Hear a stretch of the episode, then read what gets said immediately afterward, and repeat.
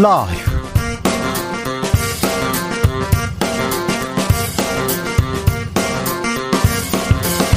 2022년 6월 16일 목요일입니다. 안녕하십니까. 주진우입니다.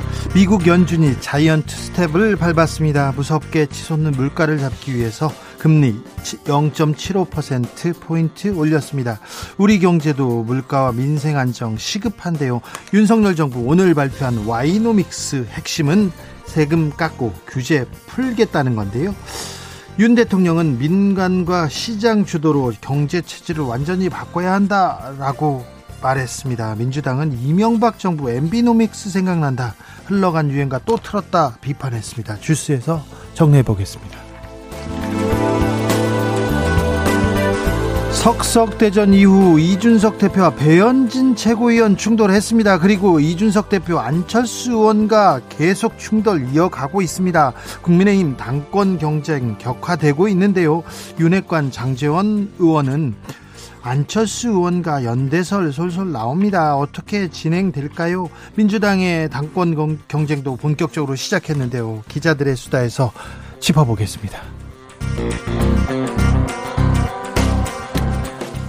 김건희 여사의 조용한 행보가 주목받고 있습니다. 조용한데 주목받아요. 오늘은 연희동 이순자 씨를 방문했습니다. 제2부속실 부활에 대해선 감놀 감론을박 이어지고 있습니다. 윤석열 대통령의 나토 참석 소식 전해졌는데 여기에 김건희 여사도 동행하는지 궁금한 분들 많은데요. 아, 이 부분은 어떻게 될까요? 그리고요, 우크라이나 전쟁 112일째입니다. 무기 지원 여부에 대해서 우리 정부는 어떤 판단을 내릴지 지금은 글로벌 시대에서 짚어보겠습니다. 나비처럼 날아 벌처럼 쏜다. 여기는 주진우 라이브입니다. 오늘도 자중차에 겸손하고 진정성 있게 여러분과 함께 하겠습니다. 연일 경제 민생 이야기 나 누고 있습니다. 민생을 외치고는 있는데 잘 안 보입니다. 구체적으로 뭘 하고 있는지 잘 안 보여요. 국회에서 뭘 하는지도 모르겠고요. 오늘 윤석열 정부 경제 정책 발표했습니다. 와이노믹스 얘기했는데 이명박 경제 정책 그대로 보인다 이런 얘기도 있습니다. 종부세 인하한다. 세금은 깎아주겠다. 그리고 어, 기업의 부가세 얘기도 나왔나요? 어떻게 되는 걸까요? 아, 윤석열 정부의 경제 정책 어떻게 보시는지 우려되는 저, 지점은 뭔지 민생은 어떻게 좀 신경 써달라고 해야 되는 건지 여러분의 이야기 한번 들어보겠습니다. 샵 9730 짧은 문자 50원 긴 문자는 100원이고요. 콩으로 보내시면 무료입니다. 그럼 주진우 라이브 시작하겠습니다.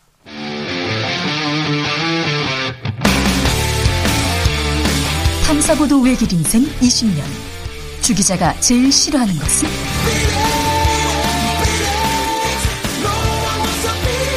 이 세상에서 비리와 부리가 사라지는 그날까지. 오늘도 흔들림 없이 주진우 라이브와 함께.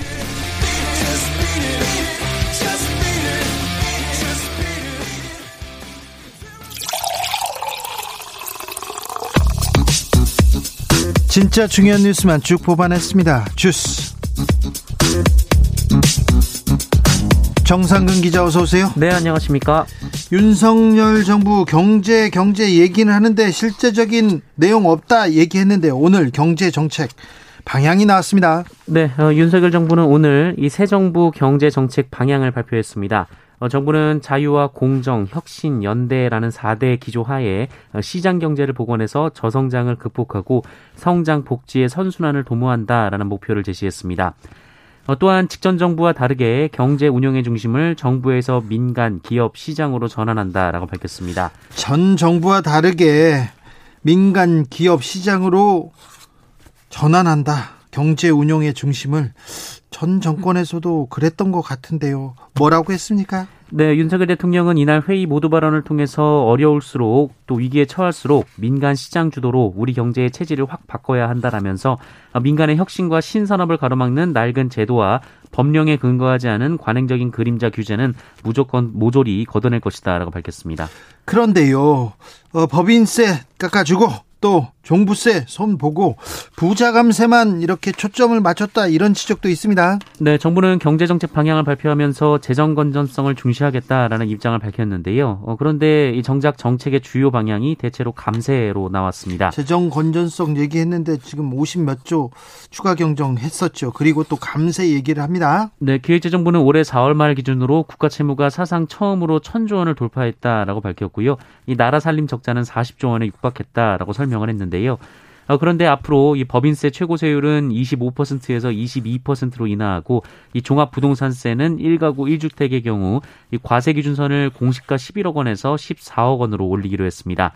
어, 또 초고액 주식 보유자 외에 국내 상장 주식 양도소득세는 폐지하고 증권 거래세도 내린다라는 계획입니다. 그런데 재정 건전성 중시하겠다고 했는데 돈은 풀고 세금은 깎고 재정 건전성은 어떻게 또 중시한다는 건지 이 부분에 대해서는 좀 자세히 좀 따져봐야 될 것 같습니다. 서민 관련된 정책은 없습니까? 어, 일단 이 노인 기초연금의 경우 월 30만 원에서 40만 원으로 올리고요. 네. 이 생계급여 선정 기준을 기준 중위소득 30%에서 35%로 또 주거급여 선정 기준을 기준 중위소득 46%에서 50%로 높이기로 했습니다. 또 아파서 쉴 때 이 최저임금의 40% 정도를 보전해주는 상병수당을 단계적으로 시범 도입할 예정이고요. 예. 이 저출생 대응을 위해서 육아휴직을 1년에서 1년 6개월로 늘리고 배우자 출산 휴가 기간도 확대하기로 했습니다. 서해상에서 실종됐다 북한의 총격을 받고 숨진 해수부 공무원이 있습니다. 그런데요, 해경이 수사 결과를 뒤집었어요.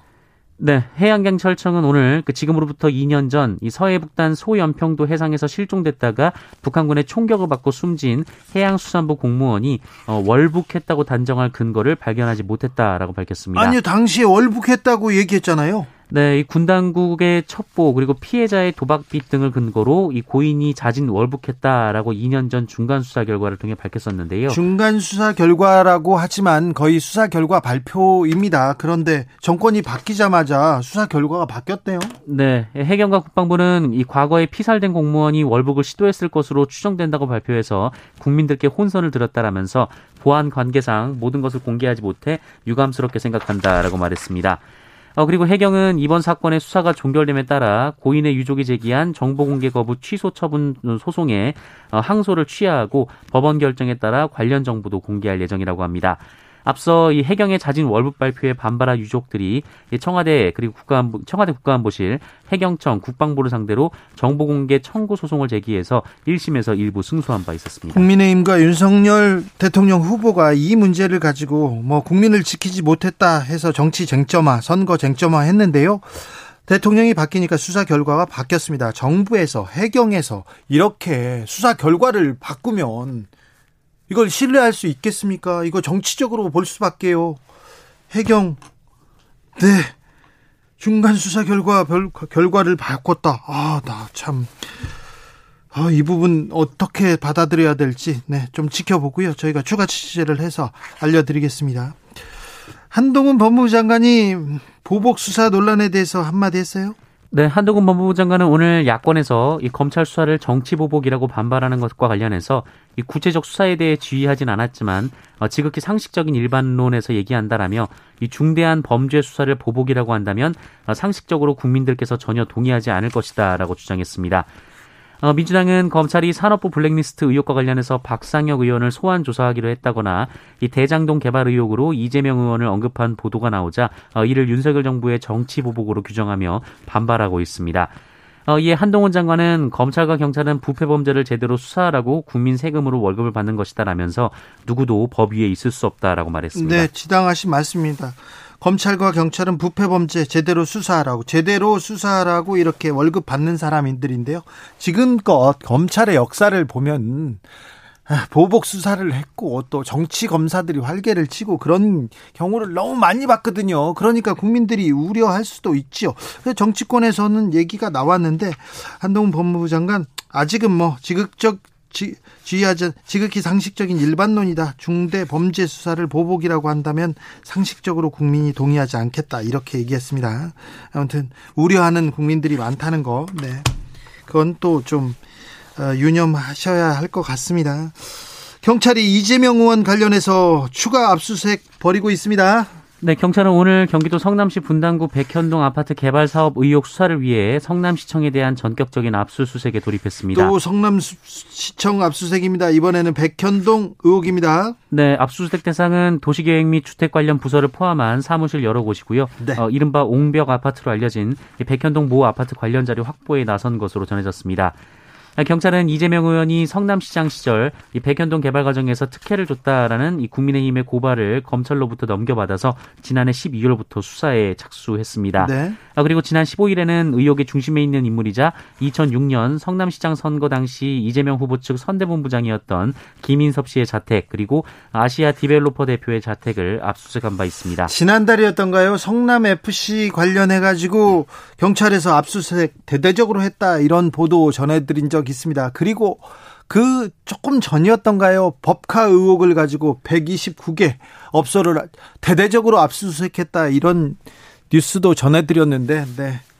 그런데 경찰의 대대적인 압수수색이 계속되고 있습니다. 이렇게 계속되고 좀 신기하죠. 선거 끝나니까 한쪽은 수사가 계속 이렇게 불기소, 뭐 무혐의 얘기 나오고 있고 한쪽은 압수수색이 진행됩니다. 공교롭습니다. 공교롭습니다. 백운규 전 산업통상자원부 장관 구속영장 기각됐습니다. 네, 검찰이 문재인 정부 당시 산업 공기업 기관장들의 사퇴를 종용했다며 백운규 전 산업통상자원부 장관에 대한 구속영장을 청구했었는데요. 어제 법원이 이를 기각했습니다. 어, 서울 동부지법은 백운규 전 장관이 증거를 인멸하거나 도망갈 염려가 없고 다른 참고인과 피의자를 회유할 가능성이 없으며 네. 검찰이 적시한 혐의는 다툼의 여지가 있기 때문에 구속할 경우 피의자의 방어권 행사에 지대한 영향이 있다라고 밝혔습니다. 어, 검찰은 백운규 전 장관이 구속되면 그 문재인 정부 당시 청와대 관계자들로 수사를 확대할 계획이었던 것으로 전해졌었습니다. 그렇지만 이제 검찰 수사에 약간의 제동이 걸렸다 이렇게 볼 수 있겠습니다. 어, 지난 정권이었습니다. 문재인 정권 당시에 일부 검사들이 이 청와대와 청와대 그 청와대 핵심 인사들을 어, 그 목표로 목표로 수사를 했다 이렇게 의혹을 뭐 의혹의 눈초리가 있었던 그런 사건이었는데요. 아무튼 어, 백 장관의 영장은 기각됐습니다. 청와대 관계자로 수사가 확대될지는 조금 지켜봐야 될 것 같습니다. 윤석열 대통령 국민통합위원장에 김한길 전 의원 임명했습니다. 네, 윤석열 대통령은 오늘 그 대통령 직속 국민통합위원회 위원장에 김한길 전 인수위 국민통합위원장을 임명했습니다. 네. 어, 대통령직 인수위원회 내에 이 국민통합위원회 기구를 상설화한 것인데요. 이 국민통합을 위한 정책과 사업을 주로 담당하게 된다라고 합니다. 국민통합을 위한 정책과 사업을 담당한다고 합니다. 어, 김한길 전 의원은 민주통합당 통합 민주당 대표였습니다. 2013년이었나요? 그런데 민주당의 통합을 못 해 가지고요. 민주당이 분열됐었죠 그때. 그래서 민주계에서 탈당 탈당해 하고 국민의당으로 갔었는데요. 민주당에서는 분열의 정치인, 통합이 아니라 분열의 정치인으로 이렇게 불리기는 하는데 국민통합위원장에 임명됐습니다. 봉하마을에 갔던 김건희 여사 오늘은 이순자 씨를 찾았습니다. 네, 윤석열 대통령의 부인 김건희 여사가 오늘 숨진 전두환 씨의 부인 이순자 씨를 예방했습니다. 어, 김건희 여사는 앞서 지난 13일 경남 김해 봉하마을을 찾아서 고 노무현 전 대통령의 부인 권양숙 여사를 만났었는데요. 네. 예, 당시 방문에 지인을 동반했고 어, 그 과정에서 대통령실의 코바나 컨텐츠 관련 인물들이 채용된 것으로 드러나서 논란이 된 바 있습니다. 이번에는 그, 그 코바나 컨텐츠 출신 직원들 그리고 김 모 교수 이렇게 같이 가지는 않았겠죠? 네, 아직 전해지진 않고 있습니다. 네. 국민의힘에서 최고위원 자리를 놓고 이준석 대표와 안철수 의원 어 갈등이 심각합니다. 네, 국민의힘과 국민의당이 합당하면서 이 국민의당 측에서 국민의힘 최고위원 두 명을 추천하기로 했었는데요. 안철수 의원은 이 자리에 이 정점식 국민의힘 의원 그리고 김윤 전 국민의당 서울시당 위원장을 추천했습니다. 네. 어, 그러자 이준석 국민의힘 대표가 김윤 전 위원장의 경우 막말 인사라면서 반대를 했고 이 정점식 의원은 국민의당 몫의 최고위원인데 왜 국민의힘 의원을 추천하냐라면서 반대를 했습니다. 국민의힘 국민의힘 의원을 추천한다고 반대했습니다. 국민의힘 대표가. 네, 이 갈등이 이어지는 상황에서 뉴시스 보도에 따르면 오늘 이준석 대표가 비공개 최고위원회 회의 자리에서 이 정점식 의원은 절대 최고위원으로 받을 수 없다라는 얘기를 하면서 안철수 의원이 땡깡을 부리고 있다라는 말을 했다고 보도했습니다. 또한 김윤 전 위원장도 부적절하다는 입장이었다라고 전했습니다. 갈등이 커집니다. 그 죄송한데 정치자분들한테 죄송합니다만 뭐 개 관련된 비속어 그리고 깽 이런 이런 땡뭐 이런 비속어를 계속 쓸 전할 수밖에 없는데요. 정치권에서 좀 언어를 좀 자중해 주셨으면 좋겠어요. 지금 그 그 뭐 배우는 사람들도 있을 텐데 나이 어린 사람도 있을 텐데 정치권의 말이 당 대표가 하는 말이 너무 거칠어요. 그래서 뉴스에서 그걸 계속 전하는 입장이 좀 불편합니다. 불편합니다. 갈등 어떻게 되는지 중재안 어떻게 되는지 잘 모르겠어요. 배현진 최고위원하고도 이렇게 부딪히더라고요. 악수를 하는데 얼굴도 안 보고 노룩 악수 이렇게 하는데 악수인지 뭔지 손을 잡는 건지 안 잡는 건지 갈등이 좀 있어 보이더라고요. 네, 손은 잡긴 잡았습니다. 그래요? 네, 눈은 아, 마주치지 않았습니다. 안 보면서 이렇게 네. 노룩. 네, 알겠어요. 얼굴 얼굴을 보고 악수를 안 하는 게 낫지 않을까 이렇게 생각했는데 얼굴 보기 싫은 건가요? 국민의힘에서는 네 갈등 이어지고 있습니다. 네, 좀 이런 갈등 이런 조금 다툼이 국민을 위한 다툼이어야 되는데 이게 다 누가 봐도 이게 누가 봐도 당권 그리고 뭐 알력 싸움 그다음 주도권 경쟁 이거지 않습니까? 음, 경찰에 세차례나 신고를 했어요. 그런데 남편으로부터 피습된 여성이 있습니다. 네, 이 별거 중인 남편이 휘두, 휘두른 이 흉기에 찔린 배우가 이 사건 전날부터 여러 차례 이 경찰의 도움을 요청하고도 범행을 당한 것으로 확인됐습니다. 어, 이 사건은 지난 14일 벌어졌는데요. 용산구 자택에서 별거 중이던 30대 남편이 휘두른 흉기에 40대 어, 여성이 찔려 병원에 이송된 사건입니다. 네. 어, 다행히 생명에는 지장이 없는 상태입니다. 이 사건은 이른바 40대 여배우 사건으로 알려져 있는데요. 이 피해자는 피습당하기 하루 전, 그러니까 이 13일 오후 11시 30분쯤 남편이 위해를 가하려고 한다라는 취지로 경찰에 신고를 했다고 합니다. 예, 하지만 출동한 경찰은 물리적인 폭력을 확인하지 못했다라는 이유로 이 가해자에게 접근 금지 명령만 내리고 돌아갔습니다. 또 신고했다면서요? 네, 14일 새벽 1시 다시 피해자가 이 남편이 배관을 타고 집으로 들어오려 한다, 집으로 도려, 들어오려 하는 것 같다라고 경찰에 신고를 했습니다. 어, 그러나 관할 지구대는 가해자를 발견하지 못해서 철수를 했고요. 이 피해자가 30분 후 다시 한번 이 남편이 극단적 선택을 할 것 같다라면서 다시 한번 경찰에 도움을 요청했습니다. 어, 그리고 이번에는 경찰이 새벽 2시경 이 다리에 피를 흘리는 가해자를 발견하고 병원으로 호송한 뒤 그의 부모에게 인계를 했는데요. 어, 결국 가해자는 그날 오전 어, 다시 피해자의 거주지로 향했고 자녀 등교를 위해 로비로 나왔던 피해자가 변을 당했습니다. 아이고 끔찍한 일이네요. 네. 구미 여아 사망 사건과 관련해서 대법원이 사건을 고등법원으로 돌려보냈습니다. 네, 지난해 초 경북 구미시의 한 빌라에서 숨진 채 발견된 3살 여자아이의 친모에게 2심까지 내려진 징역 8년형 판결이 대법원에서 파기됐습니다.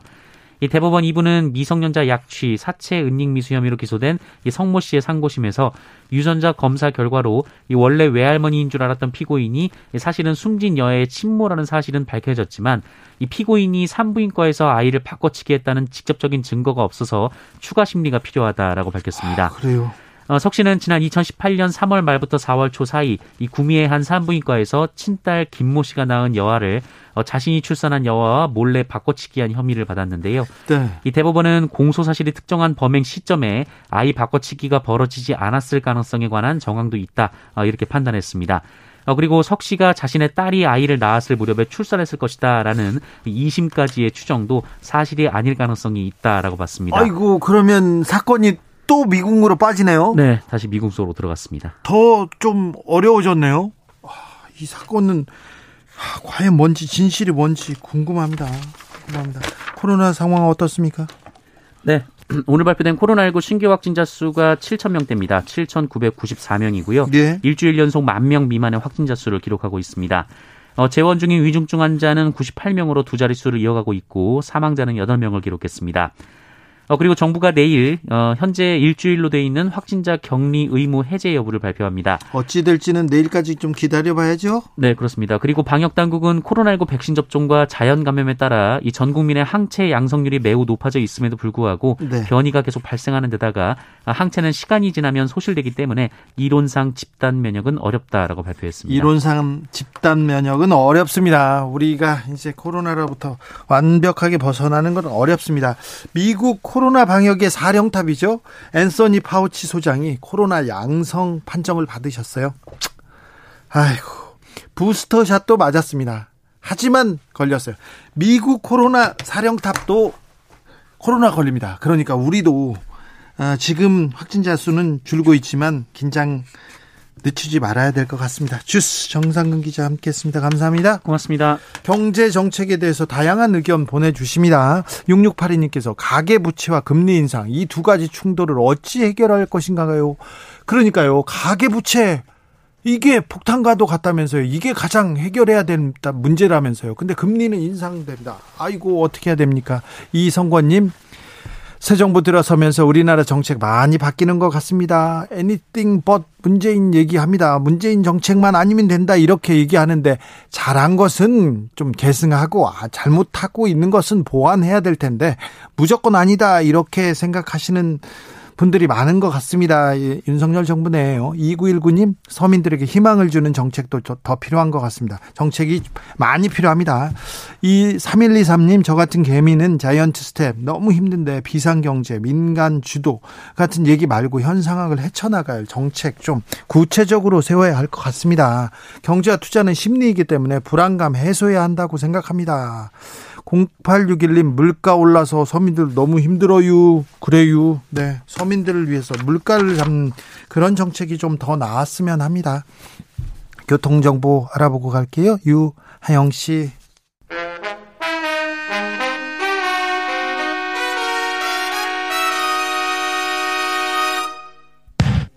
주진우 라이브 돌발 퀴즈. 오늘의 돌발 퀴즈는 객관식으로 준비했습니다. 문제를 잘 듣고 보기와 정답을 정확히 적어 보내주세요.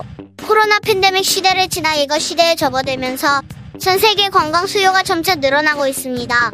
국제선 항공편이 정상화되는 대로 우리나라를 방문하는 외국인 여행객들도 급증할 것으로 예상되는데요. 에피데믹, 팬데믹을 지나 홍도병으로 굳어진 감염병을 뜻하는 이것은 무엇일까요? 보기 드릴게요. 1번 엔데믹, 2번 세라믹, 다시 들려드릴게요.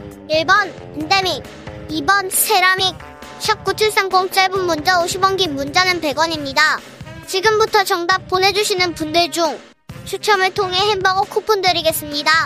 주진우 라이브 돌발 퀴즈 내일 또 만나요.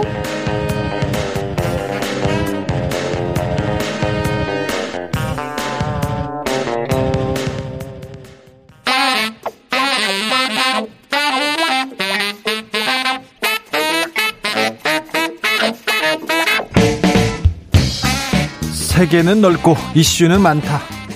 우리 시야를 국제적으로 넓혀보겠습니다. 국내 뉴스, 국제 이슈 다 덤벼라. 지금은 글로벌 시대. 지금은 글로벌 시대 지글시 출발하겠습니다. 첫 시간입니다. 국제적으로 토크 가능한 두 분 전문가들 모셨습니다. 군사 외교 안보 전문가 김종대 전 의원 어서 오세요. 안녕하십니까. 세계적인 평론 스케일입니다. 이승원 평론가 어서 오세요. 네, 안녕하세요. 이승원입니다. 네. 반갑습니다. 잘 좀 부탁드립니다. 네. 네. 뭐 저만 잘하면 돼요. 저보다 말을 못하는 사람은 없어요. 네. 아이고, 잘 부탁드리겠습니다. 네. 알겠습니다. 네. 묻어가겠습니다. 네. 김종대 의원에게. 네. 아니요, 아니요. 저희 김종대 의원한테는 별 기대 없습니다. 아, 그래요? 아, 그럼요. 네. 이런 멘트 좋아요. 네. 네. 네. 별 기대 없어요. 워낙 잘하시니까. 네. 이승원 씨한테 저희는 네, 기대가 큽니다. 나토 정상회의 먼저 가보겠습니다. 나토 정상회의 어, 좀 생소합니다. 우리하고 나토는 좀 아니 뭐좀 멀잖아요. 우리가 회원국이 아니거든요. 예. 이번에 참석도 회원국의 자격이 아니라 네. 뭐 창왕 그러니까 옵저버의 자격으로 가는 거지. 네. 이것도 또 우크라이나 전쟁이 아니면 참석할 일도 없거든요. 네. 예, 그런 면에서 이번에는 나토 정상회담에 우리 대통령이 가고 일본 기시다 총리도 가요. 네. 이렇게 해서 범세계적인 어떤 회의 공동체가 어, 우크라이나에서 러시아를 더 규탄하고 힘을 모으자. 아마도 이렇게 좀 붐을 만들려는 의도가 있다고 보여지네요. 네. 음. 우크라이나에 대해서 지금 그럼 러시아를 압박하는 그런 회의가 될 것 같네요. 그렇죠. 지금 나토 차원에서 사실상 이제 우회 지원 물밑 지원을 하고 있지 않습니까? 네. 이제 우크라이나 전쟁 관련해서 그런데 이번에 나토 정상회의에 아시아 국가들 이번에 호주와 뉴질랜드 그리고 한국과 일본 정상들이 처음으로 참여하는 거거든요.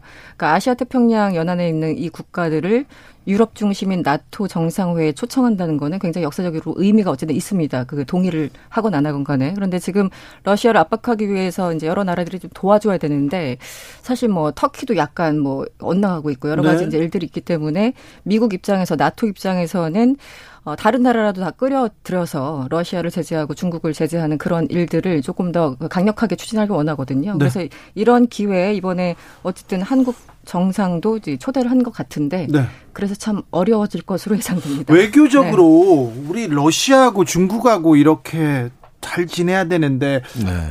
국익 차원에서 보면 어떻습니까? 이게 빈손으로 갈 수 없다는 게 문제예요. 지금 한국이 굉장히 중요한 나라가 돼 버렸어요. 아시다시피 유럽에는 무기를 대량 생산하는 나라가 없습니다. 네.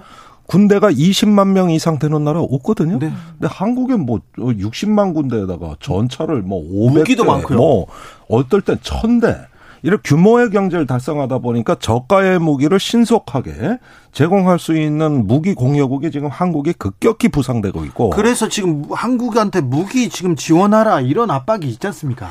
뭐 전 세계가 아마 윤 대통령 입을 쳐다볼 거다. 그래요? 예. 그리고 지금 미국으로부터 계속 요구가 나오고 있고 폴란드에서 장관 왔다가 사절단 왔다 뭐 우크라이나에서 오고 하는 게 전부 다 무기 지원이에요. 미국에서 지금 압박하고 있습니다. 예, 제가 어제 뭐 저기 그 외교부 쪽을 알아봤는데 미국이 한미 관계에 관심의 90%가 무기 지원이다. 아 그래요? 예, 그 정도로 지금 절박합니다. 아, 거기 가가지고 윤석열 대통령이 좋아, 그냥 빠르게 줘, 이런 식으로 가면 안 될 텐데요. 아, 그러니까 지금은 제3국 수출, 예컨대 캐나다나 폴란드에 수출하는 건 그나마 네. 어떤 그 우크라이나에 대한 직접 지원은 아니고 음. 간접 지원 형태를 취하게 되는 것인데요. 만약에 이것이 어떤 규모와 양, 어, 질적으로 또 어떤 우크라이나의 직접 지원을 어떤 하기를 원하는 국제사회 여론의 압박감을 느낀다면은 이번 나토 정상회담에서 뭔가 그 모르는 척 할 수는 없거든. 그러려면 가지 말아야죠. 그러니까 문재인 정부 같은 경우는 지금 살상 무기의 경우에는 한반도가 어쨌든 남북 대치 상황이고 준 전시 상태이기 때문에 우리 무기를 줄 수 없다라는 게 기본적인 입장이었어요. 네. 그래서 한 30억 30억 원 어치에 이제 뭐 비전투 군수물자라고 하죠. 뭐 조끼나 뭐 헬멧 이런 것들을 지원을 했던 네, 네, 방탄 조끼 이런 것들. 그래서 문재인 정부는 딱 거기까지 스탠스를 취했죠. 왜냐하면 현실적으로 러시아와 모든 걸 다 끊어버릴 수는 없고 국제적인 음. 어떤 위치가 좀 애매하기 때문에 그랬던 건데 윤석열 정부에서는 그 조금 더 한 발 더 나갈 것 같아요. 최근에 이제 국, 신범철 국방부 네. 차관도 그렇고 조금 더 적극적인 역할을 하겠다고 했으니 말씀 의원님께서 말씀하신 것처럼 이번에 나토 정상회의 갈 때 빈손으로 갈 수 없거든요. 네. 뭐라도 약속을 주고 약속을 받고 이런 게 거래가 되어야 될 텐데 음. 과연 어느 수준으로 될 것인가. 그리고 당장 말씀하신 것처럼 캐나다, 폴란드 같은 경우는 이제 우크라이나에 본인들이 지원을 하고 나니까 자국에 이제 무기가 없으니까 한국에서 우리한테 좀 낮은 가격으로 수출해 이렇게 이제 압박을 하고 있는 거거든요. 네. 그러니까 사실상 게 우회 지원인 거죠. 그래서 이번 이런 부분을 어떻게 정교하게 얘기를 할지는 네, 의문입니다만 네. 어쨌든 네. 네. 어려운 상황입니다. 느티나무님께서 네. 그동안 나토에서 초대해도 전 대통령들 참여 안 한 게 맞습니까? 물어봅니다. 아니 나토 정상회담에 우리 정상을 초청할 일이 없고 그렇죠. 예, 제가 나토 그 의원총회에 참석한 적이 있습니다. 아 그래요? 예, 네. 그때도 네. 옵저버 자격입니다. 네. 참관하라는 거예요. 네. 예, 물론 신청하면 발언권은 줍니다만은 네. 그러나 그것은 어떤 의결이라든가 정식 발언이 아니라 네. 어디까지나 참고용으로서 하는 것이고 네. 어, 그런 면에서 나토는 대서양 동맹이고 네. 가치 동맹이라고 합니다. 네. 어, 이런데 아시아하고 어느 정도 거리를 둬서 우리가 유럽의 분쟁이 아시아로 이 확대되는 것을 거리를 더 왔기 때문에 나토라는 어떤 집단 안보 체제에 네. 한국이 참여한다는 것은 그동안 있을 수 없는 일이었고 그렇죠. 고려되지 않았다. 이번 분명히 말씀드립니다. 네, 지금 말씀하셔서 제가 잠깐 설명을 덧붙이자면 이번에 나토 정상회의 참석을 다자기구 이렇게 표현하는 경우가 있어요. 언론에서 보면 다자기구. 그런데 여러 명이 모인다고 다자기구가 아니라 원래 이제 정책의 맥락상 다자기구는 뭐 유엔이나 아니면 뭐 WTO나 이렇게 다자 그러니까 어떤 진영이나 이런 것과 상관없이 여러 사람이 이견이 있더라도 여러 나라가 모여서 뭔가를 진행해야 되는데 지금 나토는 정확히 얘기하면 안보 동맹체입니다. 집, 단 군사 동맹인 네. 것이죠. 그렇기 때문에 다자기구에 참여한다라는 식으로 그냥 마냥 발랄하게만 해석하면 좀 음, 문제가 있다 전혀 다르죠. 네, 네, 동맹과 다자는 다른데 한 가지 참고는 어, 최근에 그 로이드 오스틴 미 국방장관이 전 세계 그 국방장관 회담을 네 소집해가지고 이미 어떤 그 다자의 틀에서 우크라이나 지원의 어떤 그 프레임은 만들어 놨거든요. 네. 예, 그래서 이런 어떤 우리 이종섭 국방장관이 거기에 화상으로 이미 참여를 했기 때문에 계속 이어지는 겁니다. 그러니까 그렇죠. 현 정부 들어와서 일단은 글로벌 중추국가를 표방해 놨기 때문에 어떤 책임 있는 행동을 하겠다고 이미 우리가 먼저 이야기를 했고 네. 우크라이나의 지원을 확대하겠다고 했고 그러니까 이번에는 이 부담을 안고 갈 수밖에 없는 거예요. 그래요? 네. 나토가 뭔지 좀 알려주세요 하는데 나토는 북대서양 조약기구고 소련의 팽창을 막기 위해서 유럽에서 이렇게 미국과 유럽에서 이렇게 만든 기구인데 근데 우리나라는 좀 멀어서 멀어서 이렇게 쳐다봐도 될 텐데 계속 끌려 들어가네요.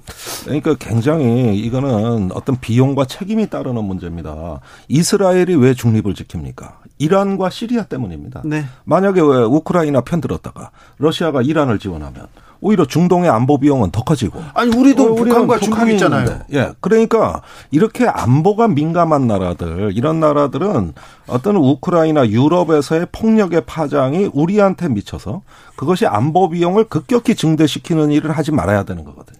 그래서 이스라엘도 철저하게 중립을 지키고 인도도 그러고 있잖아요. 네. 이런 면에서 우리가 지금 중요한 거는 우크라이나 물론 중요하고 지원해야 됩니다. 그러나 우리의 안보의 제일 목표는 여전히 북한이라는 거. 이 점을 잊어서는 안 되는 거죠.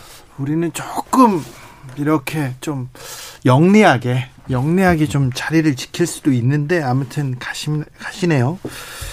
우크라이나 침공한 지 112일 차인데요. 전쟁은 이렇게 장기전으로 돌입했어요. 네. 끝날 기미가 보이지 않습니다. 그러니까 저는 미국의 입장이 참 이해가 안 되는 게 전쟁 초기에는 젤렌스키더러 전쟁 같지도 않으니까 망명해라. 그 70여 이 시간 안에 함락된다. 이때 음. 러시아를 너무 과대평가하는 네. 극단주의가 네. 나타나고. 네, 네. 근데 우크라이나가 잘 싸우니까 이번에는 또 입장을 바꿔가지고 4월부터는 러시아를 실패 국가로 만들겠다.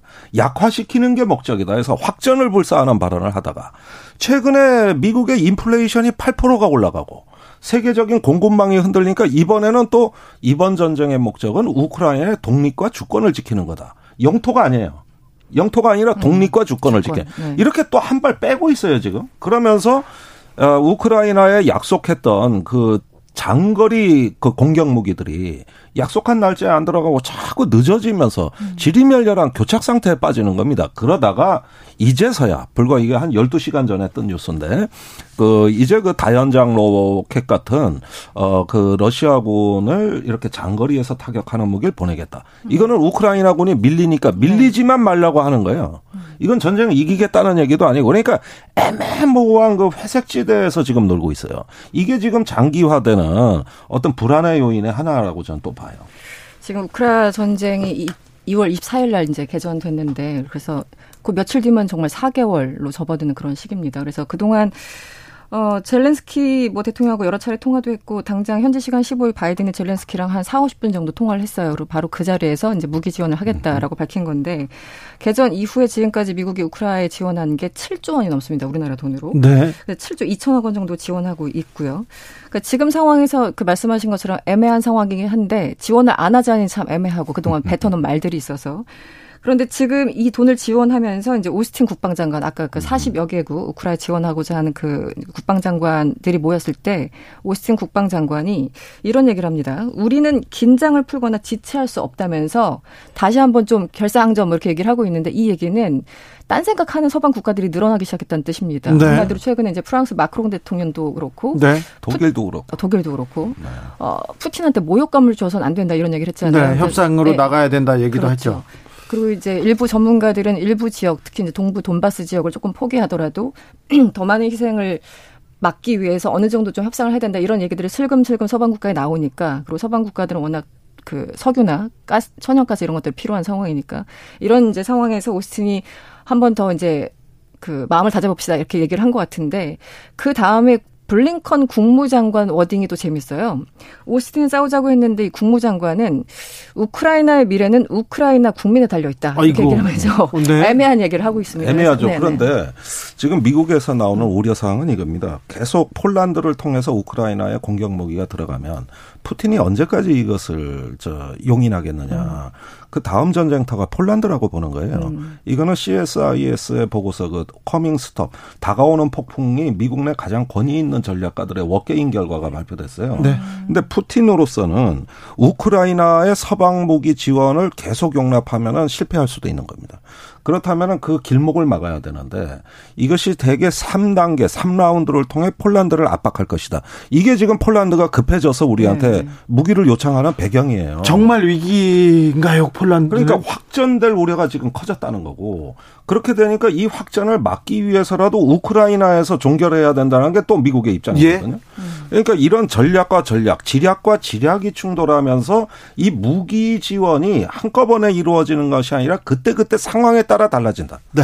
이게 지금 우리로서는 매우 민감하고 그 곤혹스러운 측면이에요. 2186님께서 미국이 세계 질서를 지키는 게 아니라 세계 혼란을 일으키고 있네요. 이런 얘기도 하셨습니다. 최성우님은 그러니까 우크라이나에 무기를 지원하면 러시아와 적대 관계 되는 거 아닌가요? 러시아에 진출한 한국 기업도 아, 걱정이고 얘기하는데 우리 정부가 우크라이나에 무기 지원 가능성 있습니까? 어떻게 보십니까? 저는 있다고 봅니다. 이게 이번에요. 예, 간접 지원을 강화해서 결과적으로 우크라이나에 항공 무기가 들어간다. 제가 보기엔 자주포부터 시작이 될 것 같고요. 근데 그럼 파장이 만만치 않을 것 같은데요. 자, 일 최근에 그 이준석 대표가 우크라이나 가기 그 전주에 네. 어, 모스코바 주재 신홍철 북한 대사가 루안스크에 나타났어요.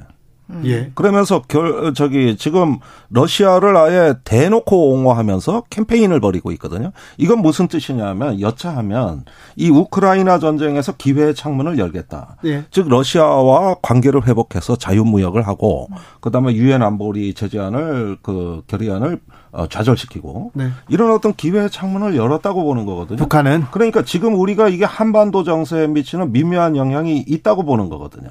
이 점이 일단 분명치가 않아요. 음. 그래서 이 점을 충분히 고려하고 수구위를 해서 결정을 해야지 지금과 같이 나토로 막 치닫고 한일 정상회담 서두르고 뭐 동맹 외교로 다 이렇게 경도되다 보면은 이 부분이 차치 소홀하게 고려될 가능성이 있다는 것이죠. 음.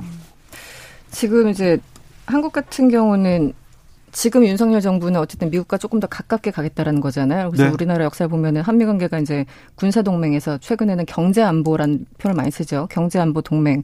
더 나가면 이제 끝까지 가면 그 김종대 의원 말씀하신 것처럼 이제 가치 동맹까지 가는 건데 이 기로에 서 있는 것 같아요. 근데 결국 이제 성 정부 한국 정부의 성격에 따라 방향에 따라 그것이 결정되는 건데 가치 동맹 뭐 말은 좋은데 그게 실리 외교와 약간 어긋날 때도 있고 그러니까 모순될 때도 있기 때문에 그래서 외교가 굉장히 좀 중요한 겁니다. 그런데 이런 상황에서 지금 서유럽 다르고 아까 지금 러시아에 또 또다시 침략을 받을까 우려하는 폴란드 생각 다르고 이렇게 엄청난 혼란의 시기에 우리가 어떤 답을 가지고 가는 것은 굉장히 좀 위험하다. 그래서 전략적인 접근이 필요하지 않을까라는 생각이 듭니다. 네. 네.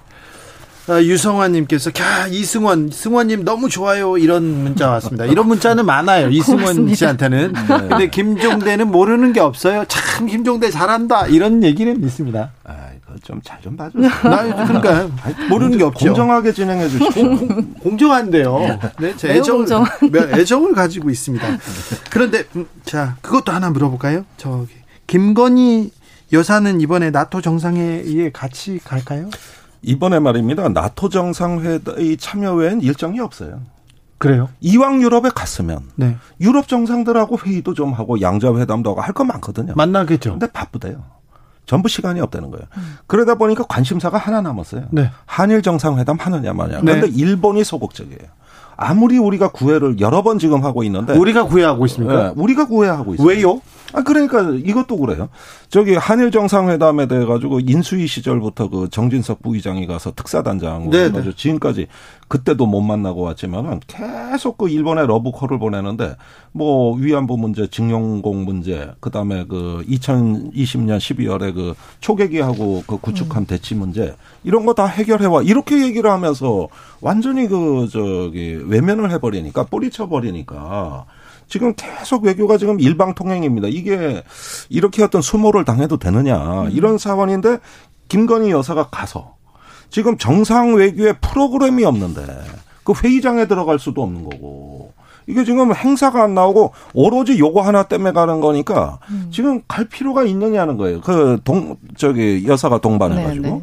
좀 그것도 저는 있을 수 없는 일이라고 뭐 거기서 영화관을 갈런지 몰라도 예, 그 스페인 영화 좋으니까 그러니까 그런지는 몰라도 그거 왜 이유가 없어요. 이유가 네. 예. 이 한일 그러니까 저도 이게 외교라는 게 밀당이잖아요. 네. 약간 줄 듯 말 듯 뭐 이렇게 해서 이제 밀당하고 협상하고 뭐 그런 건데 표를 다 드러내는 순간 다 보이는 순간 상대방은 너무 쉽게 접근을 할 수밖에 없죠. 그렇죠.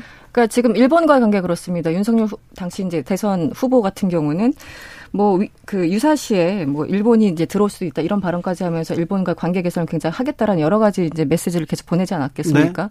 일본 입장에서 너무 thank you인 거예요. 문재인 정부에서는 계속 신경전이 있었는데 새로운 윤석열 정부가 알아서 해주겠다니 얼마나 감사한 일입니까? 네. 지금 얘기하고 있는 이제 위안부 문제나 지소미아 문제나 특히 이제 강제징용 용 배상 문제 이거 해결책을 가지고 와가 지금 기시다 총리의 입장이에요. 네. 산케이 신문 같은 경우는 지금 보도가 나왔었는데 어뭐 그 기시다 총리의 측 측근들 이제 인용해서 어 어차피 지금 한국은 뭔가 딱히 정확한 해결책이나 이런 거를 갖고 있지 않으니까 우리 다음 달에 이제 그러니까 일본 입장에서 다음 달에 선거가 있거든요. 참의원 선거. 아, 참의원 선거. 네. 그래서 참의원 선거를 지금 놔두고 그 한국과 만나가지고 확실한 답을 얻기 전에는 본인들이 어떻게 보면 악재로 활용 그 제기될 수 있다고 생각을 해서 약간 이제 거리를 두고 미루는 그런 상황인 거고. 네. 네 이번에 그 바이든 대통령이 이제 한국하고 일본 순방했을 때도 항상 한미일 안보 협력을 계속 강조했었거든요. 그러니까 지금 미국 정부가 한국을 압박하면 한국이 굽히고 들어올 것이라는 게 일본의 로직 같아요. 그래서, 그래서 지소미아도 풀어줬고요. 그러니까요. 네. 네.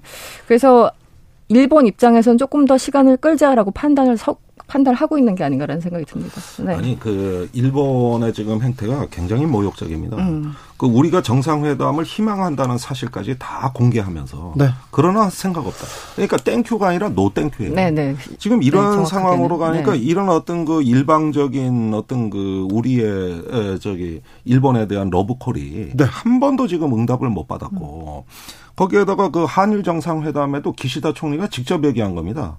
그 한국 정부가 내용 갖고 와라. 음, 음. 어, 이렇게 하면서 이건 안 하겠다는 얘기예요. 한국 정부 입장 바뀌면 안 하겠다. 그러면은 나토 정상회의 끝나고 심심할 건데 한일 정상회담 할 수도 있는 건데 냉정하게 잘라버리거든요. 그러니까 이런 상황에서 계속 지금 한일 관계 개선 얘기하고 지소미아 정상화까지 얘기했다? 네. 아니 지소미아 정상화의 조건이 뭡니까? 화이트 리스트에서 한국의 수출 그 심의하겠다고 규제하겠다고 한 거 그걸 풀어주는 게 조건이고 이게 맞 그래서 지소미아를 우리가 꺼낸 거 아닙니까? 그래서 그 지소미아를 우리가 들고 나간 건데. 네. 근데 우리만 지금 풀어주자? 뭐 정상화하자는 그 말도 이상해요. 정상화 됐어요.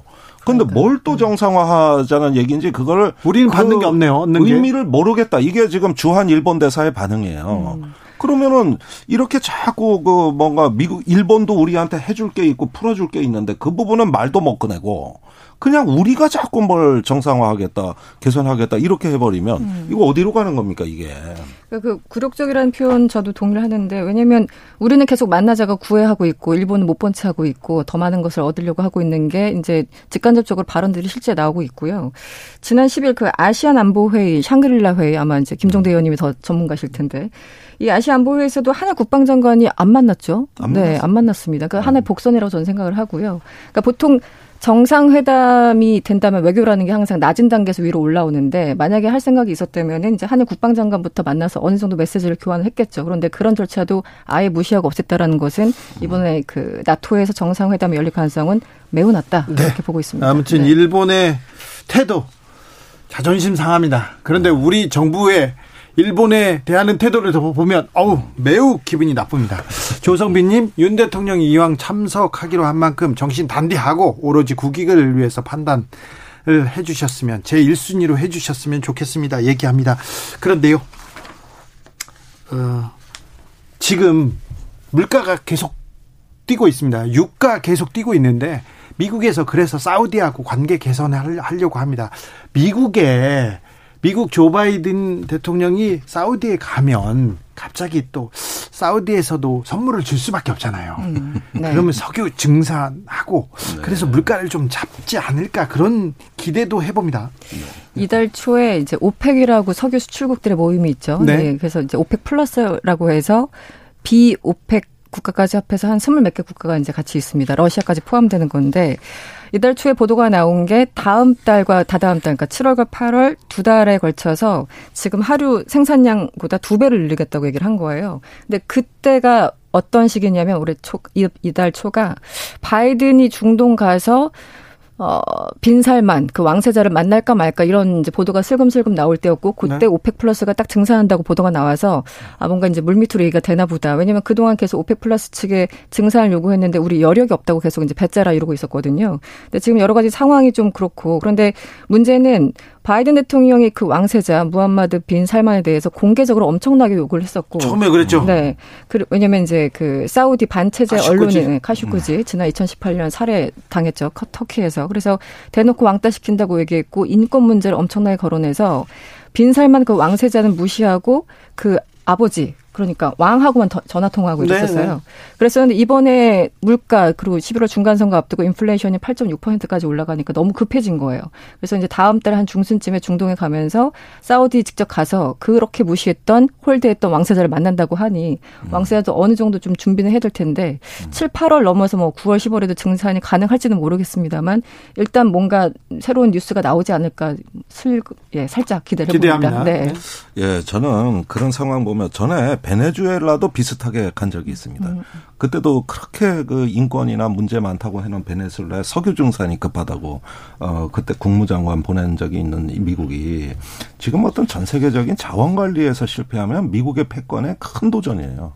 전 세계 에너지 상황을 미국이 지금까지 관리하는데 몇 번 실패해서 70년대 스태그플레이션이라든가 어떤 세계 정세가 변동이 심해 발생한 적이 있습니다. 지금이 마찬가지인데 저는 조 바이든 대통령이 지금 이래가지고 버틸 수 있겠느냐. 지금 30%대 지지를 해요. 네. 더 떨어질 가능성 크고요. 네. 예, 이런 상황에서 어떤 미국 내에서의 어떤 혐오와 적대에 어떤 그 범죄도 증가하고 있고 대통령이 정치적 위기에 처한다. 음. 이런 상황에서 우크라이나 전쟁은 계속되고 공급망의 위기가 온다. 이거 진짜 우리나라 정신 바싹 차려야 될 상황이 돼버렸습니다. 이게. 네. 음. 북한이 최근에 북한이 윤석열 대통령을 직접 저격합니다. 이름 조지프 윤으로 바꾸고 사무실 간판도 화이트하우스 2.0으로 다는 게 어떤가 이렇게 얘기했던데 직접적으로 이렇게 이렇게 저격하는 이유가 뭡니까? 그러니까 북한으로서는 참 상대하기 쉬운 정부가 생겼어요. 옛날에 문재인 대통령은 저걸 믿어야 될지 말아야 될지 저 말을 어떻게 해석해야 될지 좀 북한을 고민하게 했거든요. 그래서 나중에 실망도 많이 했지만 근데 윤석열 정부는 깔끔하잖아요. 깔끔하게 해석의 여지가 별로 없고 무조건 동맹 그 다음에 어떤 그 북한에 대해서도 원칙, 억제, 힘에 의한 평화 이러니까 미, 국 최고. 예, 네, 그렇게 되니까 어떻게 보면은 복잡한 해석을 필요로 하지 않는 어, 남한의 정권을 만난 거거든요. 네. 그리고 강대강을 천명한 입장입니다. 저번 어, 중앙당 전원 회의를 통해 가지고 여덟 방 쏘면 예. 여덟 방 또 쏘고. 예, 그래서 대적 투쟁을 하겠다. 음. 그러니까 요즘 북한의 말도 해석의 여지가 없어요. 네, 네. 너무 일관되고 분명해요. 그래서 결국은 강대강 단순함과 단순함이 충 충돌하고 의지와 의지가 충돌하는 하나의 판이 짜졌다. 예, 그런 점에서 뭐 계속 이런 이야기는 반복될 겁니다.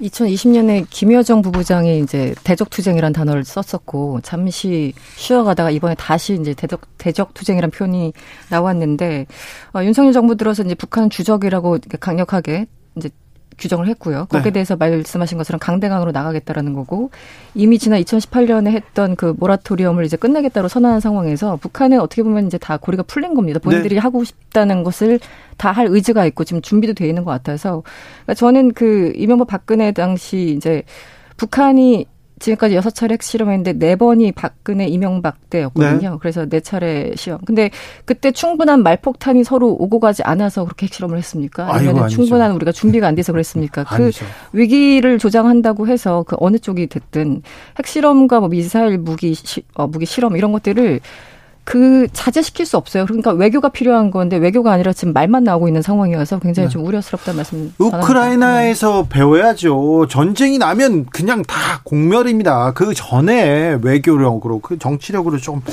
이 긴장을 좀 갈등을 좀 완화시켜야 되는데 계속 강대강으로 좀 높이기만 긴장을 고조만 시킵니다. 이근우님께서 오늘 게스트 좋고요. 깔끔합니다. 어, 배울 게 많았어요. 음. 저도 많았습니다. 신진선님, 김종대, 이승원, 이슈화. 어, 뭐죠? 한마디로 유약하게 귀에 꽂힙니다. 저도 음. 그렇게 생각됩니다. 모처럼 공정한 진행 가능합니다. 네, 네. 아, 첫 방송인데 많이 배웠습니다. 아, 이렇게 실력자들인데, 참 실력자들이 또 배우겠습니다. 두 분한테. 네, 고맙습니다. 네. 처음인데, 뭐, 감사합니다. 제가 열심히 배웠습니다. 김종대 전 의원, 이상, 이승원 평론가, 감사합니다. 네. 고맙습니다. 네, 다음에도 오셔야 되겠어요. 네. 네 한번 더 가르쳐 주셔야 되겠어요. 한 번이 아니라 계속요. 저는 잠시 쉬었다가 숨 좀 돌리고 6시에 2부 이어갑니다.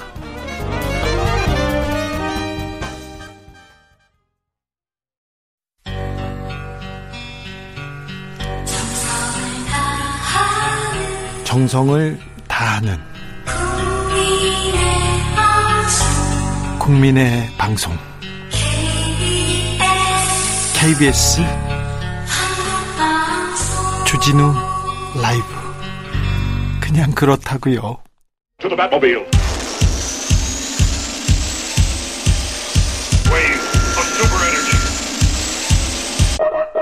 주 기자의 1분. 침팬치의 수면 시간은 하루 9시간 30분입니다. 종류별로 다르지만 원숭이는 하루에 한 12시간 정도 잔답니다. 17시간 자는 원숭이도 있다고 합니다. 정말 원숭이처럼 자는 제 친구 있습니다. 제 주변에 그런 사람들 많습니다.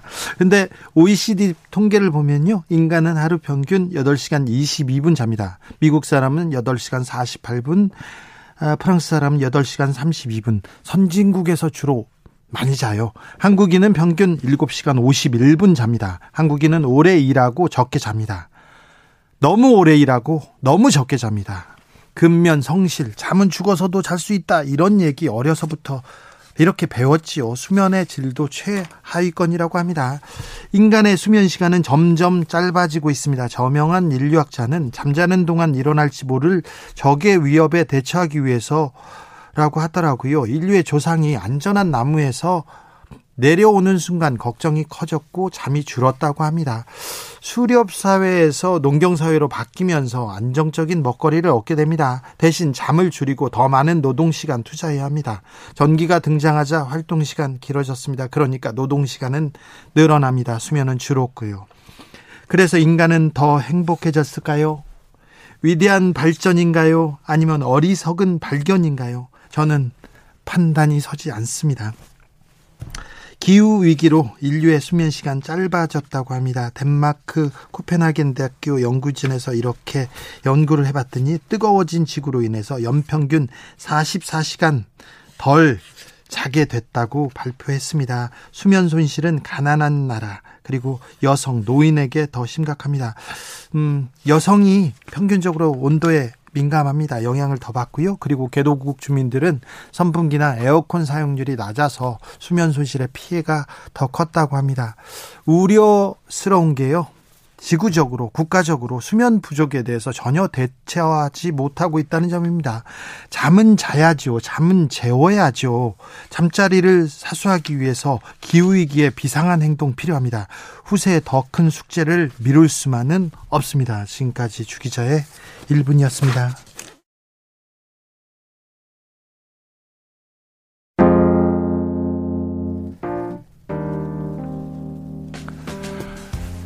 코린 베일리의 sleepy Trouble Sleeping